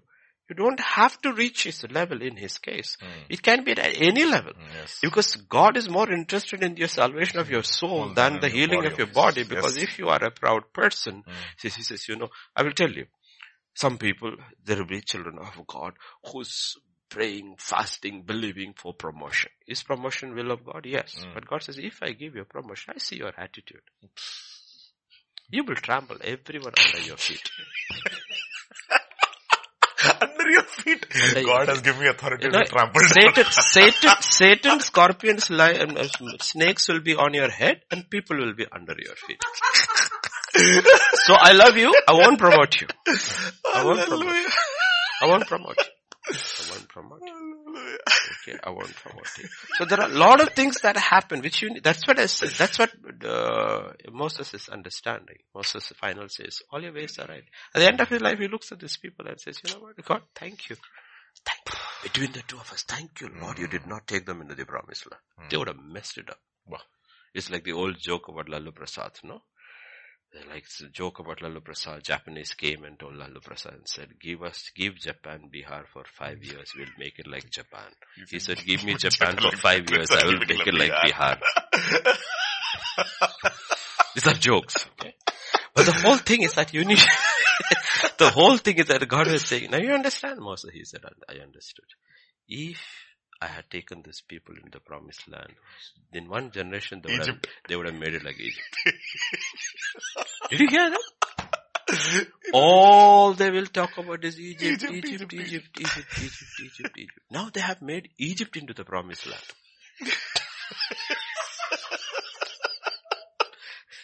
they want to transform the promised land into Egypt. so you understand. So, so many things when we reach there, we will look at, thank you Lord, you didn't bless me in this place. You didn't promote me here. You didn't, you didn't, you thank you Lord. we will say, Lord, all your ways were right. Mm. If you had, had a, I was crying for this blessing, but if you had blessed me, then I realized where I would have entered. You know? That's why you have to understand. But when it comes to all these things, you have to realize when you talk about that question about talking about pain. Okay, when you talk about pain, what are we, what are we talking about pain? Pain, we are not talking about physical pain. Physical pain will go. Hmm. Physical pain will go. Okay. It will go. How long will physical pain unless you are in palliative care and only have this thing and all. Even for that modern medicine is there. You can put on low dosage of morphine and we can live a relatively painless life. All kinds of things are there. So we are not talking about physical pain. That is the least of it. We are talking about pain in the soul. We Mm. call it sorrow. Wow. The other word for pain, the real word that it should be here is called sorrow. The Bible talks about sorrow. It talks about two kinds of sorrows. There is a sorrow that is world. world, which leads to death. There's a sorrow that is of God. The sorrow of the world is directed at the self Mm. to lead to death. Whenever there is an issue, where there is sorrow or pain, it's what did you do to me? Hmm. It will lead you to death. It will lead you to death. But there is a sorrow that is directed towards God. Mm. There are two people in the same situation. There is a man who took another man's granddaughter, had a child by her, killed her husband, took her as his wife. The child died. That man's name is David. Hmm. There is another man called Ahithophel, Bathsheba's grandfather. Both are hurt with the Sorrow. same thing. Yes. There is pain inside. David is released from that pain because he turns his sorrow towards God. If you look at Psalm 51, that's what he says. I have sinned against you. Against you And and you alone I have sinned. And you are right. And you are right when you judge me. You are right when you judge me. He says, you know, have mercy, wash me thoroughly. Okay, if you come down further down, he will say, three and all. For acknowledgement, my sin is always before me. For against you, you only have. So his sorrow is direct. He's not looking at what his actions has cost him. He's looking at what his actions has cost God. Mm. Because what cut him is the words of Samson to him. He says, do you know what the Gentiles are No, talking sir, about your God? That's the thing. You're known as a man of God. Hmm. Do you know what they are talking about to me? Because, but because of you, that cut him. Hmm. It cut him. He says, you know what, I have sinned. His, what, his sorrow is turned towards God. Therefore he is restored.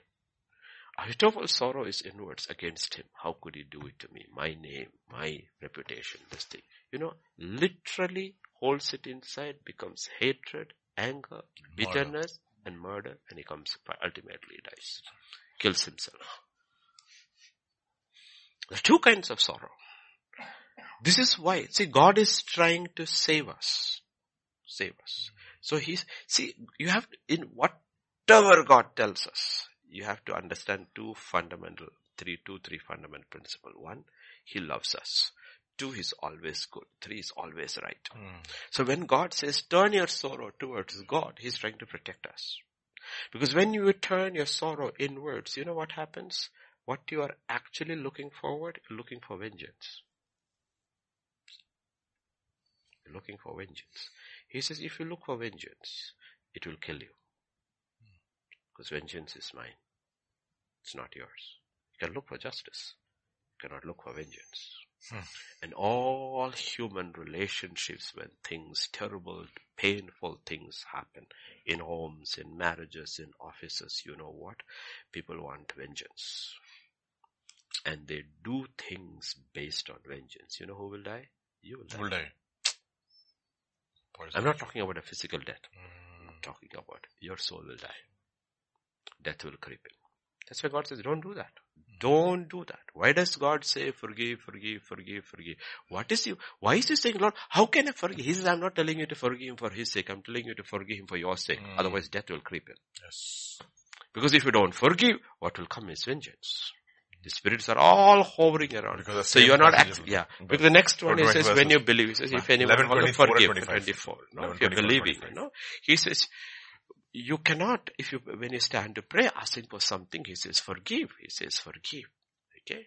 Forgive. So these are fundamental things. There is so much anger that will be rooted in. And you know, so what happens is, you see, if you, this is Mark 11, 23, 24. Okay? And 24, 25. 24, 25. Sorry, Mark 24, 24, 24, 25. Okay. Therefore I say to you, whatever things you ask when you pray, believe that you receive them and you will have them. Whenever you stand praying, if you have anything against anyone, forgive him that your Father in heaven may also forgive your trespasses. Hmm. Let me put you across. Why do you think these two verses are put together? Hindrance to healing this prayer. Because many things which we ask from God is not for ourselves because we are angry with somebody and want to show them I'm better than you. God says when you learn to forgive them, you will realize many of the things which you ask you don't need. Bah. You don't need. You don't need those things. Why do you need those things? Hmm. Because I want to show it to him I'm better than him. He says, forgive, let go, let go, let go, let go. I can't answer you. Because I know what you are asking is not for yourself.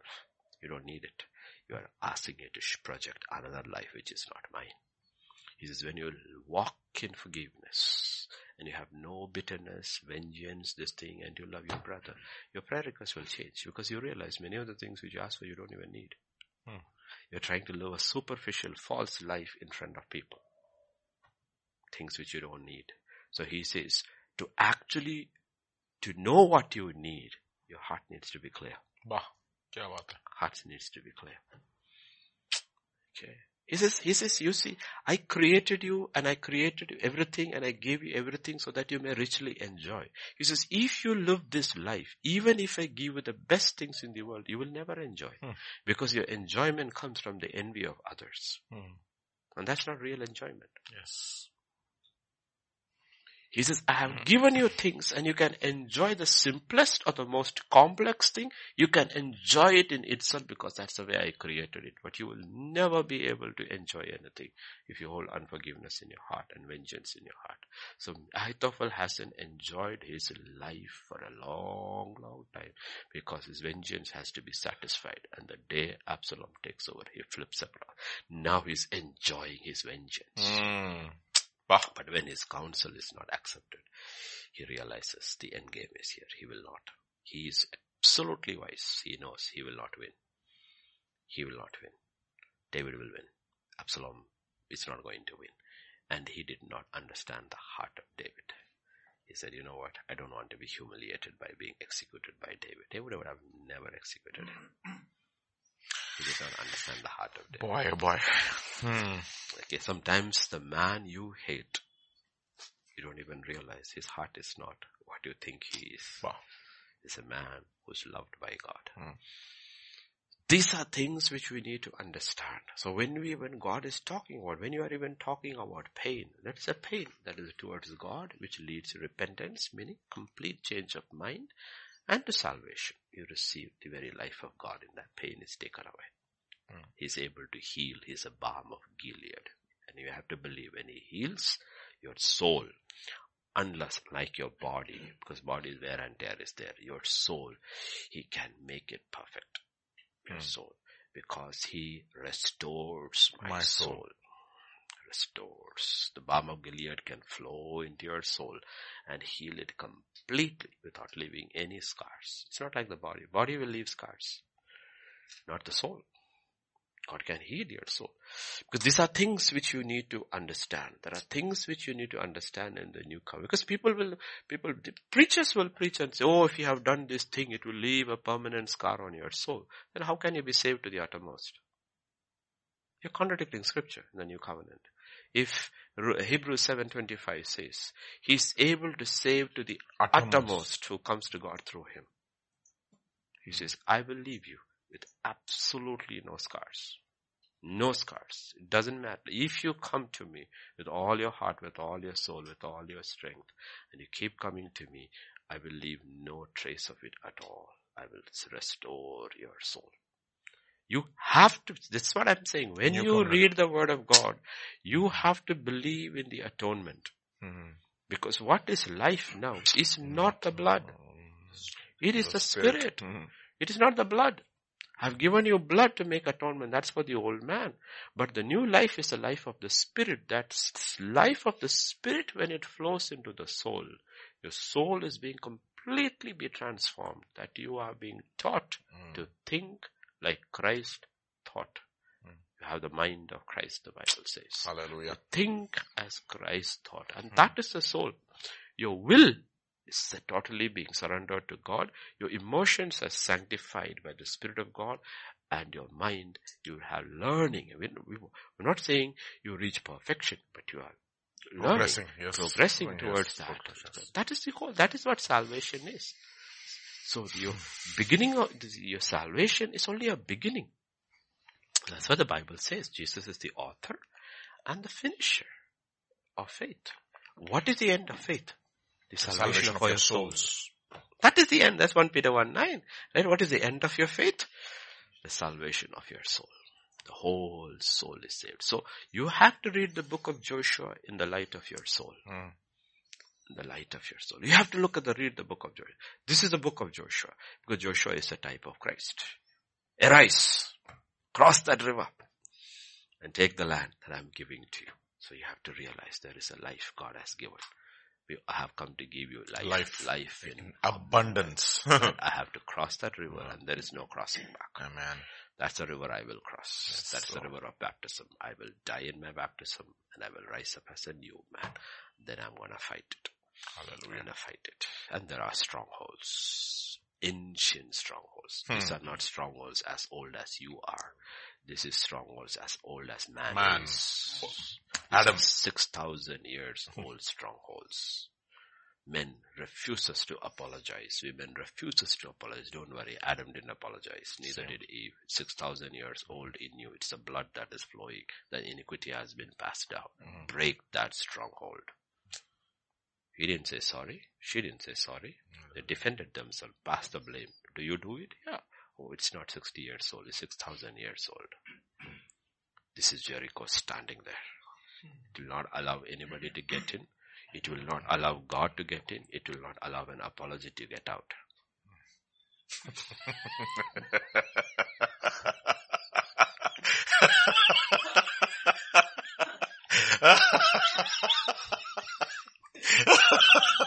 Standing there. So what does God say? God says keep quiet. Don't go say sorry in your emotions uh, and then half an hour later, I did not mean it. this is an ancient stronghold. Keep quiet. Hmm. Keep quiet. I will tell you when is the time to say it. When you say it, when I tell you to say it, it will be from your heart. Hmm. Mm. Your heart. A lot of things are just from our lips. It doesn't even It comes from our heart. Exactly. And we think we can fool our spouses. they know us so well. It says, it didn't even touch your mind. It is reflex action. It's a reflex action. It's a reflex action. Does not even touch your mind or heart. Says, I'll teach you this thing. But it's okay, say, it's okay. But I will teach you. Because no, because there is a life that flows from the heart. Everything is heart based. Heart means your spirit. Mm. If a man believes in his heart, Mm. do you know that you can believe in your mind and doubt with your heart? Nothing will happen. nothing will happen. And so many people, nothing happens because they don't believe with their heart. Mm. They believe with their mind. They've heard, they take notes, everything. They have listened to every message possible. Now they believe fully in their mind. They don't believe in their heart. In their heart there is doubt and unbelief. And there's somebody else who comes in who hears the first time. They don't understand most of the things, but they believe in their heart and they just receive it like that and walk away. But they believe in their heart. Heart. Faith is of the heart. Mm. It is not of the mind. Yes, yes. It's not of the mind. But if the mind agrees, fantastic. But the mind doesn't have to agree. Mind doesn't have to agree always. But you will still go by. it. That's what it means to follow your heart. Not what the world says. Mhm. To follow a heart means what the God is speaking to your spirit. And what the word of God says, that is true. So even when you pray for healing, you must be able to believe in healing. Evil heart of unbelief. Should be able heart. to believe in it. So the man believes. Mm. The, the man believes. Okay. Let us say Jesus was on the Mount of Transfiguration. This man brought the disciple, only three were the other nine were there. They brought him to and they did everything they have done before and they hmm. did a few things which they saw Jesus doing. And the problem is the, situation of the boy is starting to get only worse. Hmm. The worse. So the problem is, this is what you need to realize. You know what? When, let us say, Andrew and Philip said, we cast you out. And the situation of the kid became worse. What do you think got into their hearts? Unbelief. Unbelief and doubt. Mm. Because they came and asked them, Lord, why couldn't we do this? Because when you look at a situation and when you speak into it, what the devil will do is make it worse so that unbelief will get in. Mm. And doubt will get in. Mm. The simple question is, why did you do it in the first place? Because he said so. So unbelief. After that they couldn't do anything. They couldn't do anything. So now what has happened? Unbelief has got into the disciples. Even more doubt has got into the man. He says, I believe, but help my unbelief. He says, I believe in my heart. You can do it. But you know, mind is full of unbelief. Because everyone, including your disciples where I went to, things only got worse. Nothing is happening. So the thing is that in your heart. That is the whole thing of getting the word into our spirit. And when I'm talking about the word, I'm not talking about the old covenant mm. in that terms of meditating upon the law. Mm. No. Mm. Getting Christ into your heart. Mm. Yes. That's what the Bible says. He is the, and that is where the Spirit of God has come in. The Spirit of God is there. Everyone who got saved, the Spirit of God is given. But give him substance to work on. Mm. For the Spirit of God to work on, he needs the Word. He will not work where there is no Word. Yep. It does not matter whether the word is uh, in your mind. He wants the word in your heart. heart. You may say, but I have memorized all of scripture. He says, yeah, but nothing got into your heart. Absolutely. Nothing got into your heart. It's all there in your mind. It's not getting into your heart. I'm looking for it to get into your heart. The minute you get into your heart, you believe. That's what Paul says. We believe, therefore we spoke. Hmm. He says, but I believe. He says, really believe? He says, do one thing. Record it your 24 hour conversation and play it back and you can look into your words and you will know you don't believe. Yeah. You have memorized scripture, but you speak unbelief. Because out of the heart proceeds evil what thoughts, comes out thoughts, of your thoughts. mouth. First thing is evil thoughts. Evil, what is evil thoughts? That is contrary to what God has spoken. That's why he told them, zip your lip, don't say anything. Because your forefathers stuck, got stuck for 38 years because of what they said. What they said. It was better for us to die in Egypt or even in this wilderness. Did you bring us to the wilderness? He said, okay, you will not die in Egypt, but you will die in the wilderness. Wow. For my name's sake, you will not die in Egypt. But because of your unbelief, you unbelief, you will die, die in, the, in the wilderness. Wow. So he said, be careful about what you say. Oh boy. Okay, so simple thing is that don't say anything until it gets in. Once in get in, say. Because whatever we say, we say according to what we believe. And what we speak is unbelief. And we'll say, how is it possible? Hasn't, haven't I memorized? Like simple thing is that take our little children, okay, little children. They all have memorized scripture. And if you listen to what they say, they don't say what is according to scripture. Yeah. But it's a good thing. Let them memorize scripture because this is the age when they can memorize because when you are young, you can really memorize because your mind works that way. But what they are seeing is what they're perceiving through their senses. senses. Yep. So that is what is gone into their heart. Mm-hmm. So when they open their mouth, they speak according to what they believe. But you will say, didn't my child recite Psalm 119? Yes. In the mind. Mm. It's not got into their heart Yep. got into their heart. So the word of God, the principles of the word of God, how does God function? How does God do things? That is what it means believing in God. Has to get into our heart. Uh, thy word have I hidden in, in my heart. heart. Hmm. Because you need to, you need to realize if you go to Romans chapter 4. Romans chapter 4.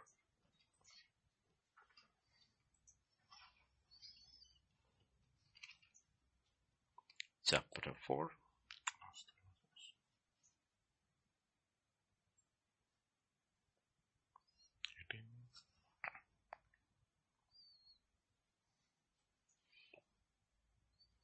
Verse uh, 17, 417. I have made you a father of many nations in the presence of him who, whom he believed, God, who gives life to the dead and calls those things which do not exist as though they did. So he called him Abraham when technically he had no son. Hmm. He had a son by the maid, but that's not even counted. So God called those things which are not by naming him Abraham and said, now you also ask anybody asks you, tell them your name is Abraham. Calling things which are not as if they are. Hmm. Who gives life to the dead and calls those things which do not exist as though they did. Do you know that's what we do? Hmm. See, even unbelief You speak is speak things things which are not exist- existing. and yeah. bring it into our lives. Yes, yes, yes, absolutely. There is no way you can escape this law. that is a law. We are Mhm. calling things which are not as if they are. Life and death is in the power. We are calling things that are not. calling things that are. Mm. So God says, that's the way I made you. Okay. But I'm telling you, you need to put your faith in God, believe, believe, believe, and then call those things. That is, that is faith. Mm. Call those things. And Jesus was so. I will show you how, you have to be, you have to read scripture to understand. That's what I said. Read the new covenant, focus on Christ. When you read the new covenant or the old covenant, what you have to ask God is, Lord, show me Christ, show me Christ, because I don't want any other life except Christ. Mhm.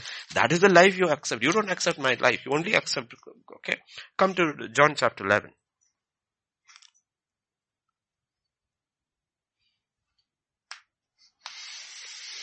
Hmm.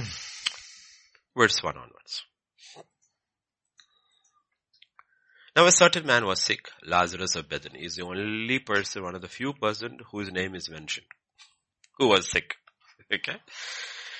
Town of Mary, Bethany, okay. It was Mary who anointed, okay, okay, his feet with, okay, now come to verse 3. 3 onward. Then the sisters sent to him saying, Lord, behold, he whom you love is sick. When Jesus heard that, he said, this sickness is not unto death. For the glory of God, that the Son of God may be glorified through it. He heard something. What did he say? The sickness is not unto death. Hmm. He's absolutely careful to speak life into every situation. Okay? then the Bible says he stayed. Okay, stayed there a few days. Okay. Go to verse 11.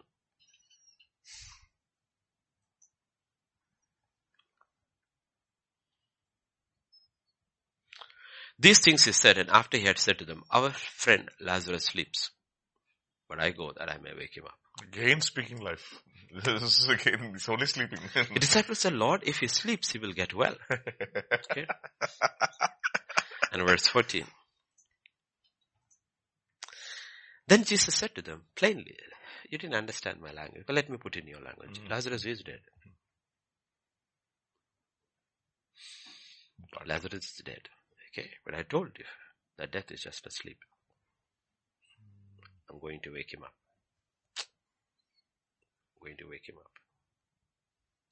Because they're confused. If he's sleeping, then why do you have to go there? He can wake up on his own and all that. He says, no, he's dead.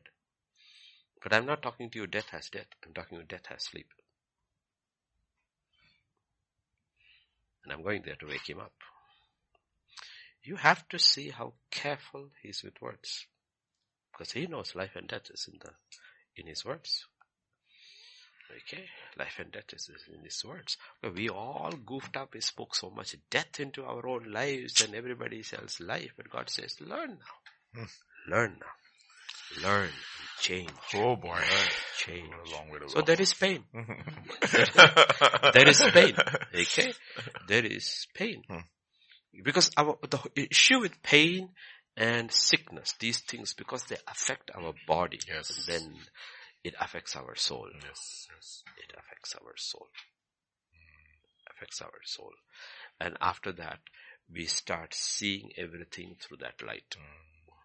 Literally, we become painful people. and we create a, we are like, uh, uh, Jabez. Hmm? Mother called him pain. He realized that. He says, you know what? I don't want to be that. I don't want that to be my life. I want it to change that I will not cause anybody pain, though I caused my mother, whatever it was, misunderstood about pain. So we have to be very, very careful about it because after that we will see everything through the light of our sorrow or we will see light of our, uh, what we call our disease. Mm. Because from morning onwards, or go to night, we are factoring our disease in. We are not factoring health. Mm. You got a, whatever disease it when you go to this thing and you are saying, hope, hope tomorrow is not a terrible day. Today was bad. All my bones were aching and you're, you are thinking sickness. Mm. You're not hmm. thinking health. And you're not even speaking health. Even if today was bad. You're bad. What you think is you think health. You speak health. Otherwise you will see. See, she is dying in childbirth. And that sorrow has gripped Rachel. Hmm. Now she's speaking it out. She called him son of my sorrow. Now she's speaking from her sorrow. But sorrow is gripping her. She's dying and she should be thinking, okay, I am dying. Yet as I die, let me bless my son. No. son. But she's so overwhelmed by sorrow, she actually brings that sorrow into his life too. Okay, the father comes and cancels it, but he cannot cancel it fully because the hmm. mother also has spoken. The child has two parents. So the father says, son of my right hand, mother says, son of my sorrow. Both are so there. they're both are there. so the first Benjaminite you actually see is King Saul, He's a, a son, man of sorrow. son of sorrow and a son, beginnings as a son of joy and ends up as a son of sorrow. Then we see the next great Benjaminite, Apostle Paul, begins as a son of sorrow and in Christ becomes a son of joy. Hmm. If you look at the root, where did this come from? Starts there. Start there. Go back to their history. Go back to their root and you will realize this is what happened when Benjamin was born. The mother in her sorrow named him Ben, uh, Benoni. Benoni. And the father from faith cancelled it and said, I call him Benjamin. And you see this playing out. No, playing out. That's what happened with Jabez too. His hmm. mother called him Jabez and he said, no, hmm. I'll turn to somebody higher. I'll turn to God and say, Lord, can you cancel this out in my life? And God, that's why in that chronology of genealogy, suddenly this incredible prayer is written over there. One man's testimony God changes because in this entire line, one man believed and he prayed a prayer and God changed his life. And God says, I put it there for generations.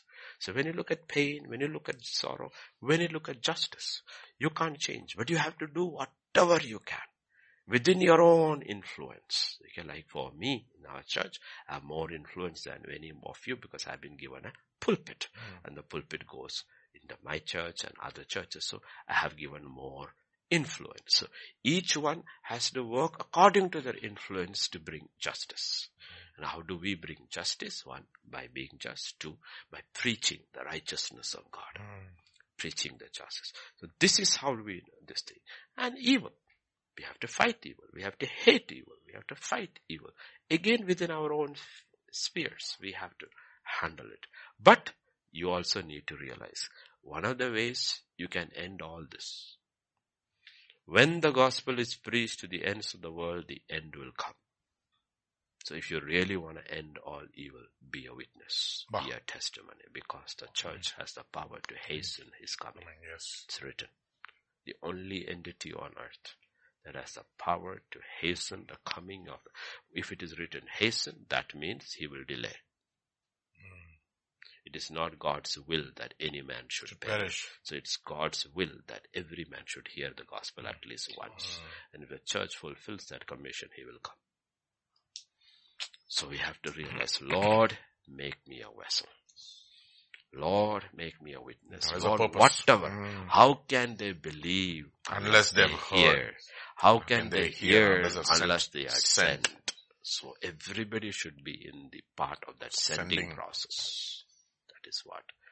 There are few people who are sent, but everybody is part of that sending process. What should I do? But God says, pray. Pray for my servants everywhere. Pray. Give. Pray. Give. These are the things. Why? Because the word of God can reach the ends of the earth. That is the whole purpose. Why? And the end is come. Then the outward person is perishing. It does not matter because the inward man is being renewed and renewed, renewed. Because inward man is being prepared for that world. He will get a body that will enjoy that world.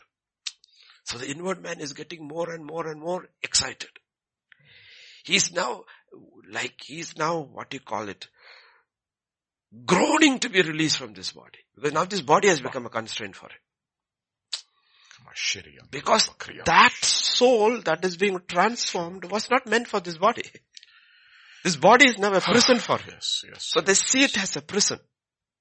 They don't, saints don't see this body as, because the carnal man or the worldly man sees the body is the end of everything. So he's trying to live out everything in his body. But the saint sees the body as a prison because they realize this body is a hindrance. Because now my soul is meant for another body in another world. Mm. That is how you start living. So, so he's not disappointed. The Bible says we are not disappointed. Okay. Though the outward man, man, is perishing. perishing. If you look at that 16 to 17 and maybe you'll close. Second Corinthians 4. Second Corinthians 4, 16 to 17. No? Though we do not lose heart, even though our outward man is perishing, yet the inward man is being renewed day by day for our light affliction the pain, the sick disease, the sorrow, the evil, the injustice, all that afflicts you, see it has light affliction. Mm. All this is what afflicts you in this world, which is but for a moment, is working for us a far more exceeding and eternal weight of glory. So even for Paul, the affliction which God allowed him, whatever it was, brought forth for him in a great weight of glory because it kept him humble kept him meek and lowly. So he had the heart and the mind and the attitude of God. So it worked for him, but while he was living, it is a very, it's a constraint. Hmm. Whatever it is, it troubles him every day. It's a real trouble. Whatever it is, it is a real trouble. We don't know what it is. We can only assume and presume. But it really gives him trouble every day. So he has to humble himself to live with it because he has to go. He says, my grace is sufficient for you. How do you receive grace? By faith. He says you have to live by faith in this case. I'm not going to heal you, but I will give you the grace each day to live with it. Whatever it is. So, you have to humble yourself, come to me by faith, receive the grace for every day. You know what? And he looks back and says, you know, in eternity it actually worked for me. Hallelujah. Hmm. Weight of glory. Why? The reason is verse 18. While we do not look at the things which are seen, but are but at things which are not seen. Though we look at things which are seen, we will look at them and says, you know what? This is as momentary as my afflictions. Mm. Things that are seen, prosperity, wealth, possessions, all these things are as momentary as the afflictions. So you are not looking at that. But things which are not seen, for the things which are seen are temporary, but the things which are not seen are eternal. But when I look in the mirror, I see my body. It's temporary. Mm. What I cannot see is my soul, which is eternal. So God says, don't worry about your body. Take care of it. Don't worry about your body. But be concerned about your soul. That is what is eternal. Mm. Eternal. But there is a container. Called the body. called the body. Mm. That's a container. Okay. Now for the container, wash it, clean it, let it be because we don't want a fragile container because if you drop it, it will break. But if it's a steel glass, we won't hold it like this. Mm. See, even if this is empty, we will hold it carefully because we don't want it to fall and break and leave all the shards there. But if it's a steel glass, we'll hold it casually. I, even if it falls, nothing is going to happen. So he says, take care of your body. Because that's the container in which the soul operates. Soul operates. So talking about the body being holy and acceptable to God. And then immediately talks about the mind. That is where the soul is. The mind is in the soul. So, so sickness affects the body. Fight it. Don't accept it. Don't accept it sorrow will ultimately start affecting the body because you start getting depressed. Mm. And depressed people do all kinds of crazy stuff. A lot of people are depressed. You need to. Lord, the spirit of depression and heaviness is heavy on planet earth. A lot of things which people do is basically because of depression. Either they eat and eat and eat and eat, or they starve and starve and starve and starve, or they will watch movie after movie or sports after sports. Why are they filling their minds with entertainment? Because they are depressed. You need to realize people are depressed. See, Jesus was never depressed. See, everybody, we are supposed to be enjoying time. God has given us precious time, but everybody is trying to kill time. Because of depression. Because of depression. Mm. We need to realize that's not the way to live. In the end, we enjoy nothing. Enjoy nothing. People are depressed. And the reason people are depressed is because they have no purpose. They have no purpose. No earthly purpose will lift depression. Why is Solomon depressed? Because he lost purpose. That's when I was watching all the celebrities coming for that wedding or what, I was looking at their faces and I was saying, my gosh, one whole set of depressed fake people. Oh, oh boy. So true. Looking at them and saying, my gosh, they're all depressed. Oh, what a life they live. What a fake life. False life. Absolutely false. Empty life they live. They're all depressed. So people go into drugs, people get into alcohol, people get into all kinds of addictions. Anything is a work. They don't even enjoy their work. Work addicts, workaholics. What are they? Depressed. Depressed. No healthy relationships. Look at Jesus. Absolutely healthy relationship. Whom he loved, he loved them till the end. And he lived his life unto God Fullest. and life to this day, and he enjoyed his life. Yet he had nothing. He was among the sick, he never fell sick. He had no money. But he was always rich. But he was, you, you need to understand, it's not, the, it's not the question of your money. It's not a question of, I told that, it's not a question of your money. Let me ask you this question. Take the feeding of the 5,000. Mm. Plus men, women and children. Let us say put 10,000. In the wilderness. In the wilderness. Okay. Do you know how long it will take even for Ambani to feed them? Logistics. Logistics. He has to get his first clearance for his helicopters and his vehicles all to bring the food. He can, but do you know how much it will take him? Do you know when the first Iraq war took place, Norman Schwarzkopf, who was in charge of that, do you know he asked for six months to get all the logistics in place? He says, I will not invade unless I have this much all logistics in place. Army, manpower, weapons, armaments, and food supplies. Then I go in. Do you know how God led 3,000 or around 2 million people, 600,000 men, women and children in the desert with no logistics? Absolutely no logistics. Walk in and fed them for 4,000, 40 years. That is riches. That is riches. Hmm. That is why he said he has made the poor rich in faith. We are talking in terms of wealth, in terms of, no, that's not what God is talking about. You can be absolutely rich and be poor hmm. because you don't have that power, but Jesus had the power. Hmm. That's the reason That is riches. That is what faith Silver and gold brings in. You need to understand what faith can do. Mm. Faith can feed.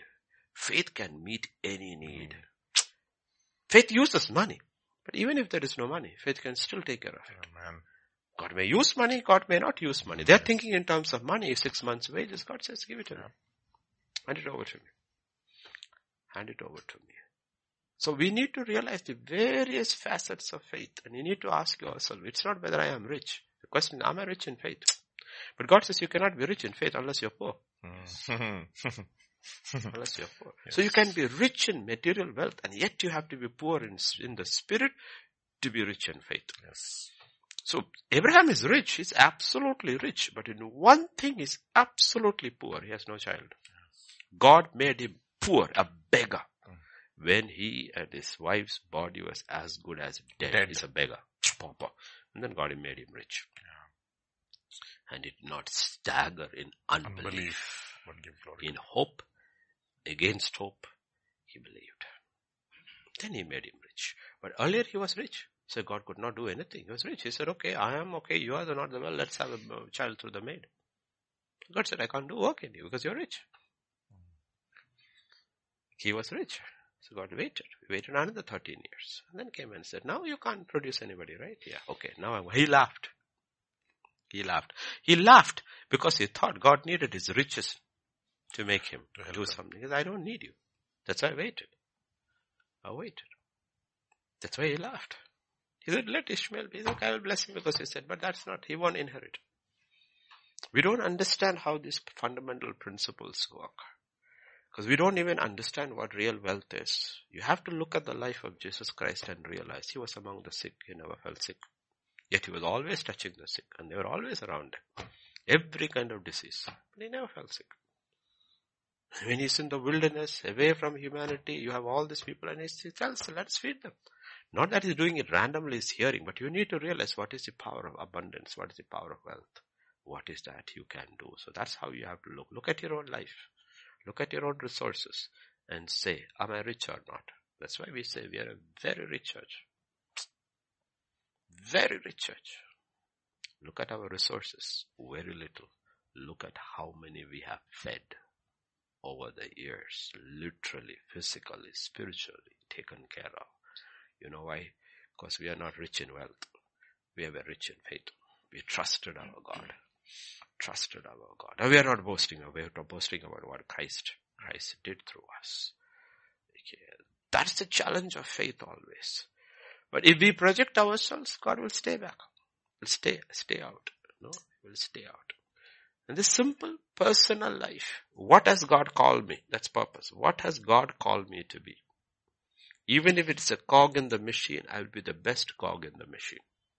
As simple as that.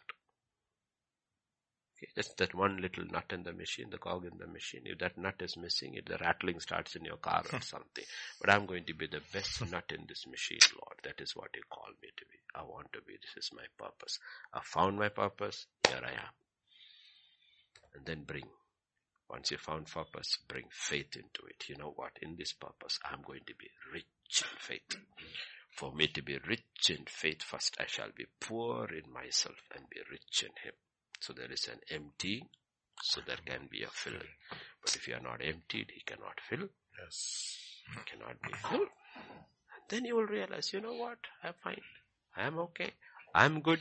I'm content. And you are a blessing.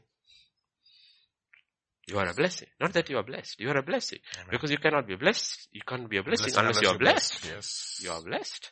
And God is able to consistently bless you because you are a blessing. There is an outflow of life outflow of life. That's as simple as that. There should not be competition. There should not be envy. Because if you found your purpose, where is there, where is there room for mm-hmm. competition? Yeah. Competition, no? There's no issues at all. That's how it works. It's very simple. That's why when even when you read the Old Testament or the New Testament, look for Christ, look for faith. Lord, build my faith. Final verse, Jude 120, one of my favorite verses. Build yourself in the most holy faith, praying in the Spirit, and keep yourself with the love of God. Okay. Three things. Jude, Jude, Jude. Jude 120. Not John. John. Keep yourself in the love of God. First thing, keep yourself in the love of God. 120, okay? Not 21. 20. 20. 20, 21 again. Beloved, building yourself upon your most holy faith. Understand the nature of your faith. It's holy faith is most holy because it comes from God. That is through faith we partake of the life of God. So faith is most holy. Praying in the Holy Spirit. Continuously pray in the Holy Spirit. every day. And uh, people are calling me for prayer, including till evening, morning, every time. What I tell people is that, you know what? Most of the things, when things happen in your life, you don't understand. When you don't understand, pray in the Spirit. Because Paul says, I pray with understanding, understanding, and I pray in the spirit. And he says, thank God I pray in tongues more than all of you. Because if you look at his life, he never understood where he was going mm. or what was going to happen the next day. so he had to pray in the spirit more. That's how you prepare yourself. Because he who prays in, in the spirit, one, he speaks mysteries to God. Second, he edifies or strengthens himself. So God says, there are ways in which you can really build yourself. One, build up in your most holy faith. Second, praying in the spirit and above all, keep yourself in the love of God. Keep yourself, stay. Whatever you do, do it because of love and stay in the love of God. Mm. And says, looking for the mercy of our Lord Jesus Christ unto eternal life. So Mm. everywhere these things will keep coming back. Mm. They're coming back. And it is not random. It's purpose written. So search. Because our issue is our heart. Whatever is in our heart is what we will see when we search. Yes. Okay, Okay? Joshua chapter 14 now. I don't have to go there. Do you want to go there? Yeah, 14, 6, 14, or 6, 6 or 7. 6 and 7 actually. 14, 6 and 7. Okay. This is 7, 7, Seven. 14, seven. Yeah. I was 40 years old when Moses, the servant of the Lord, sent me from Kadesh Barnea to spy out the land, and I brought back word to him as, as it, it, was, was in, in, my heart. Kya baat That's. I love this verse. 43 years he stood. Now he's 43 years have passed. He's 83 years old and he says, as strong as I am today as I was. Why is he strong? One, because of his faith. His faith was hard faith. Second, he says, you know what? My purpose is not still over. Mm, I will not lose my strength until my purpose is over. My purpose is I want this mountain. mm, I had, I had already decided. When I spied the land, I already decided I wanted this mountain. mm. Until that mountain is achieved, my purpose is not, Not over. over. So Lord, I'm believing for strength until my life is over. And my purpose is over, Lord. My, let not my strength, Strength fail. Yes. That's how you learn from these incredible Mm. people of faith, old covenant people who did not have the spirit in them, the spirit with them or upon them. What faith they had, how they hung in over there and Through patience he inherited the Inherit promise, promise. for 43 That is years. where purpose is so important. And purpose is not just what you, it's not just what you do. It's what God has spoken to you Yes, yes. about you. Mm, Each one. It's not that yours is better than mine, mine is better than that. What is God has, see one thing I was telling somebody again this morning, I was talking, I was telling that is that, you know, one thing about God, why it's so good to surrender to God's will. One, God is good to his, his father. He loves you. Second, there are only three categories of God's will. Good, pleasing, and perfect. There's nothing called bad, Bad. maybe so. God's will has only three categories. Good, Pleasing. perfect. Why do you want to miss that? Mm. You always have to compare. Is my good and God's good, can it be compared? No. No. My pleasing and God's pleasing, can it be compared? No. My perfect and God's perfect be compared? No. Lord, I will surrender to your will. I want your will. Mm. I want your will because I know it is good.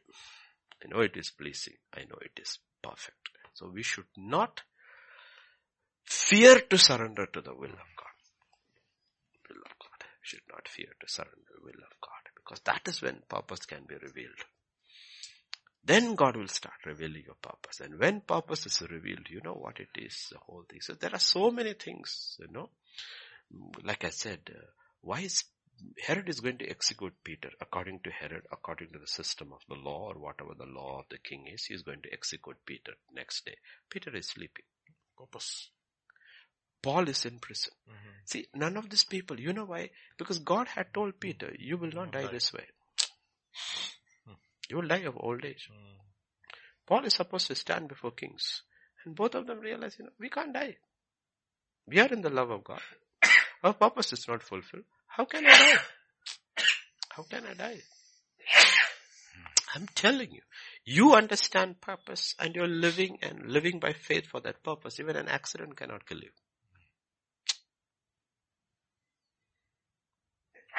Cannot kill you. You cannot be killed. You Cannot be killed. Because you are living for God's purpose. And God's purpose will keep you alive. Man. Okay, that's why these things are also important. But don't get distinct about it. First understand the general will of God. General will of God. Okay? First learn the fundamental. You cannot learn calculus if you don't know addition and subtraction. You know, first learn fundamental will of God. This is what God wants me to do. That's what God doesn't want me to do. So you have understood Romans 12, 1 and 2 every day. Make an effort.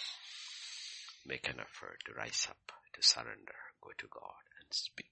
He will tell you when it becomes a practice, you will realize how, clearly he speaks in the morning. He Just falls in like this. So clear it is in the morning.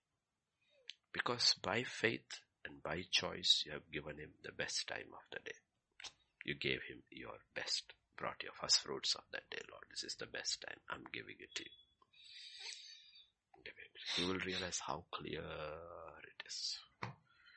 And then sufficient and unto the days of the troubles therefore, but you are prepared. You are prepared. It doesn't faze you. You don't go down under the pressure. Don't go down under the pressure because you know what? You heard. But if you haven't heard from God, even the slightest pressure starts troubling you. Mm. So it is not that pressure or the external things that is coming that is pushing you down. It's simply because you did not rise up in the morning, meet your maker and enter into his rest. Enter into his rest. Once you've entered into his rest, then you are functioning from rest. It's a simple things. Simple, simple thing. But start that way. Teach the children that way. When you wake up in the morning, the first thing is not to get run this thing and all. Okay. Do what you have to do. Wash yourself this thing and all. Learn five minutes to spend time with God. Five minutes to spend with God. Ten minutes spent with God. Go. Talk to God in your own language. Talk to God in your own language. Learn to talk. Like Samuel, he must have, mother must have taught. Then he saw before Eli. And then one day God spoke to him. The Bible says very clearly, Samuel had not heard from God before that. Mm. God not has spoken. But that day he heard. Now, but the simple thing is that if you have not been taught that there is a God who speaks and therefore practice, how will you hear? How will you hear? Because ch- children learn everything by imitation. Yep. They learn everything by imitation. So you say, don't worry, just do it. By faith, do it. One day you will hear, do it. Do it. One day they will hear and they will say, God spoke to me. God spoke to me. That's fine. Don't contradict them. When God speaks to them, He speaks to them as a child. He will give, give them all theology and also what did He speak to you? Doesn't sound very theological. No, don't dampen their faith. Praise God, God spoke to you. Keep on hearing, keep on hearing, keep on hearing. And then the Bible keeps in the word of God is keep on coming to little Samuel. And then it is going out from him. I mean, if God speaks to people in the old covenant, to whom the word of God has been given, doesn't he speak? Doesn't he speak? You know, so keep hearing, keep listening, the messages, keep reading the word of God, do these simple things, and one day God will say, this is your purpose. When purpose has been defined, then you have been honed. That is like specialization in medicine. Now you know this is what I am, Lord. Prepare me, Lord. One thing, one purpose. I have to finish my purpose. That's what he meant by finish my race. I finish my purpose. I'm ready to go. I'm ready to go home. Before that, he cannot be. Mm. If you read Paul's account of his life in the book of Acts, at every place he should have died.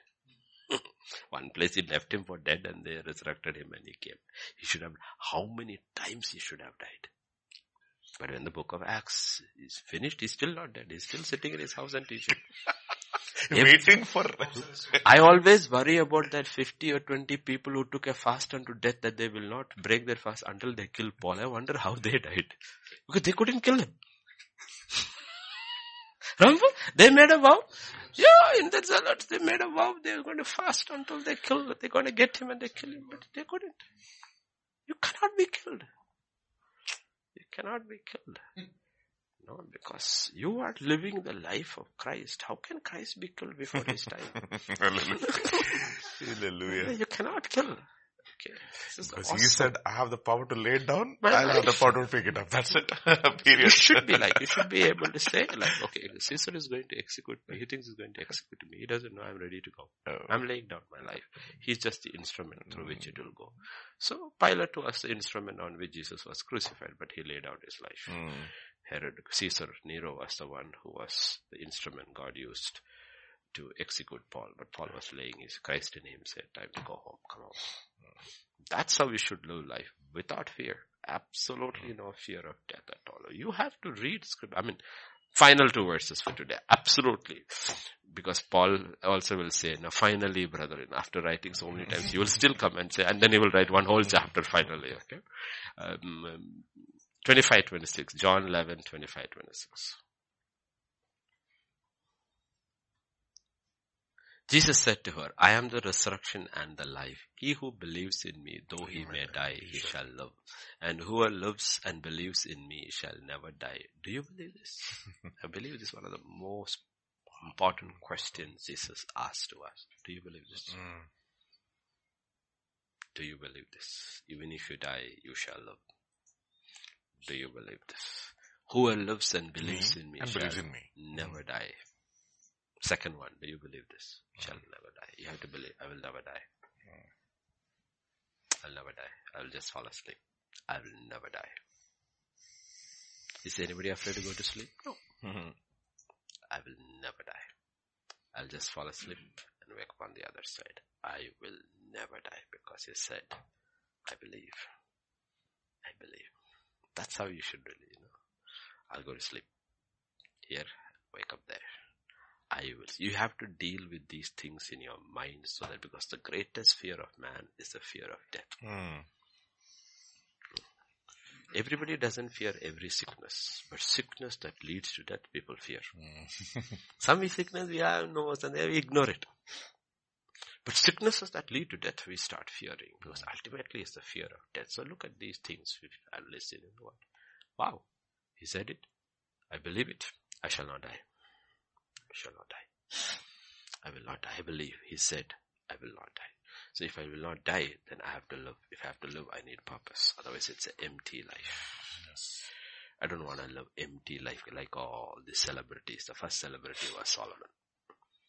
Empty life. Had everything and nothing. No purpose at all. I don't want to be a believer. I, I don't want somebody who believes in you, Lord, and live an empty life like that. I want a life with purpose. And that's the issue. The only one who can give you a purpose is God. Because that purpose will only cease the minute you die. Hmm. Any purpose you get in this world leave you empty. Leave you empty. You live in fear. Yes, Pastor Vijay, we'll close for the day, or the night rather, and you will pray. Father, we just want to thank you, Father, for this day. Thank you, Lord, once again for speaking to our hearts, Lord. Lord, yes, Lord, we want to think life. We want to speak life. And we want to do life. Let these words ring in our hearts, O Lord, even as we, Lord, go to bed this night, tonight. Life, think life, and not death. Thank you, Father, for encouraging, exhorting, chastising, and rebuking us. But Lord, we experienced your love through it all, even through the words of your servant. And even as we rest tonight, we commit ourselves to your kind hands. Lord, grant us a good night's rest. And grant us another day, Lord, in the land of the living, so that, Lord, we can prepare ourselves continuously for your coming. We thank you, we praise you, we give you glory. For in Jesus' name we pray. Amen. Amen. Amen. amen. amen. See you all tomorrow.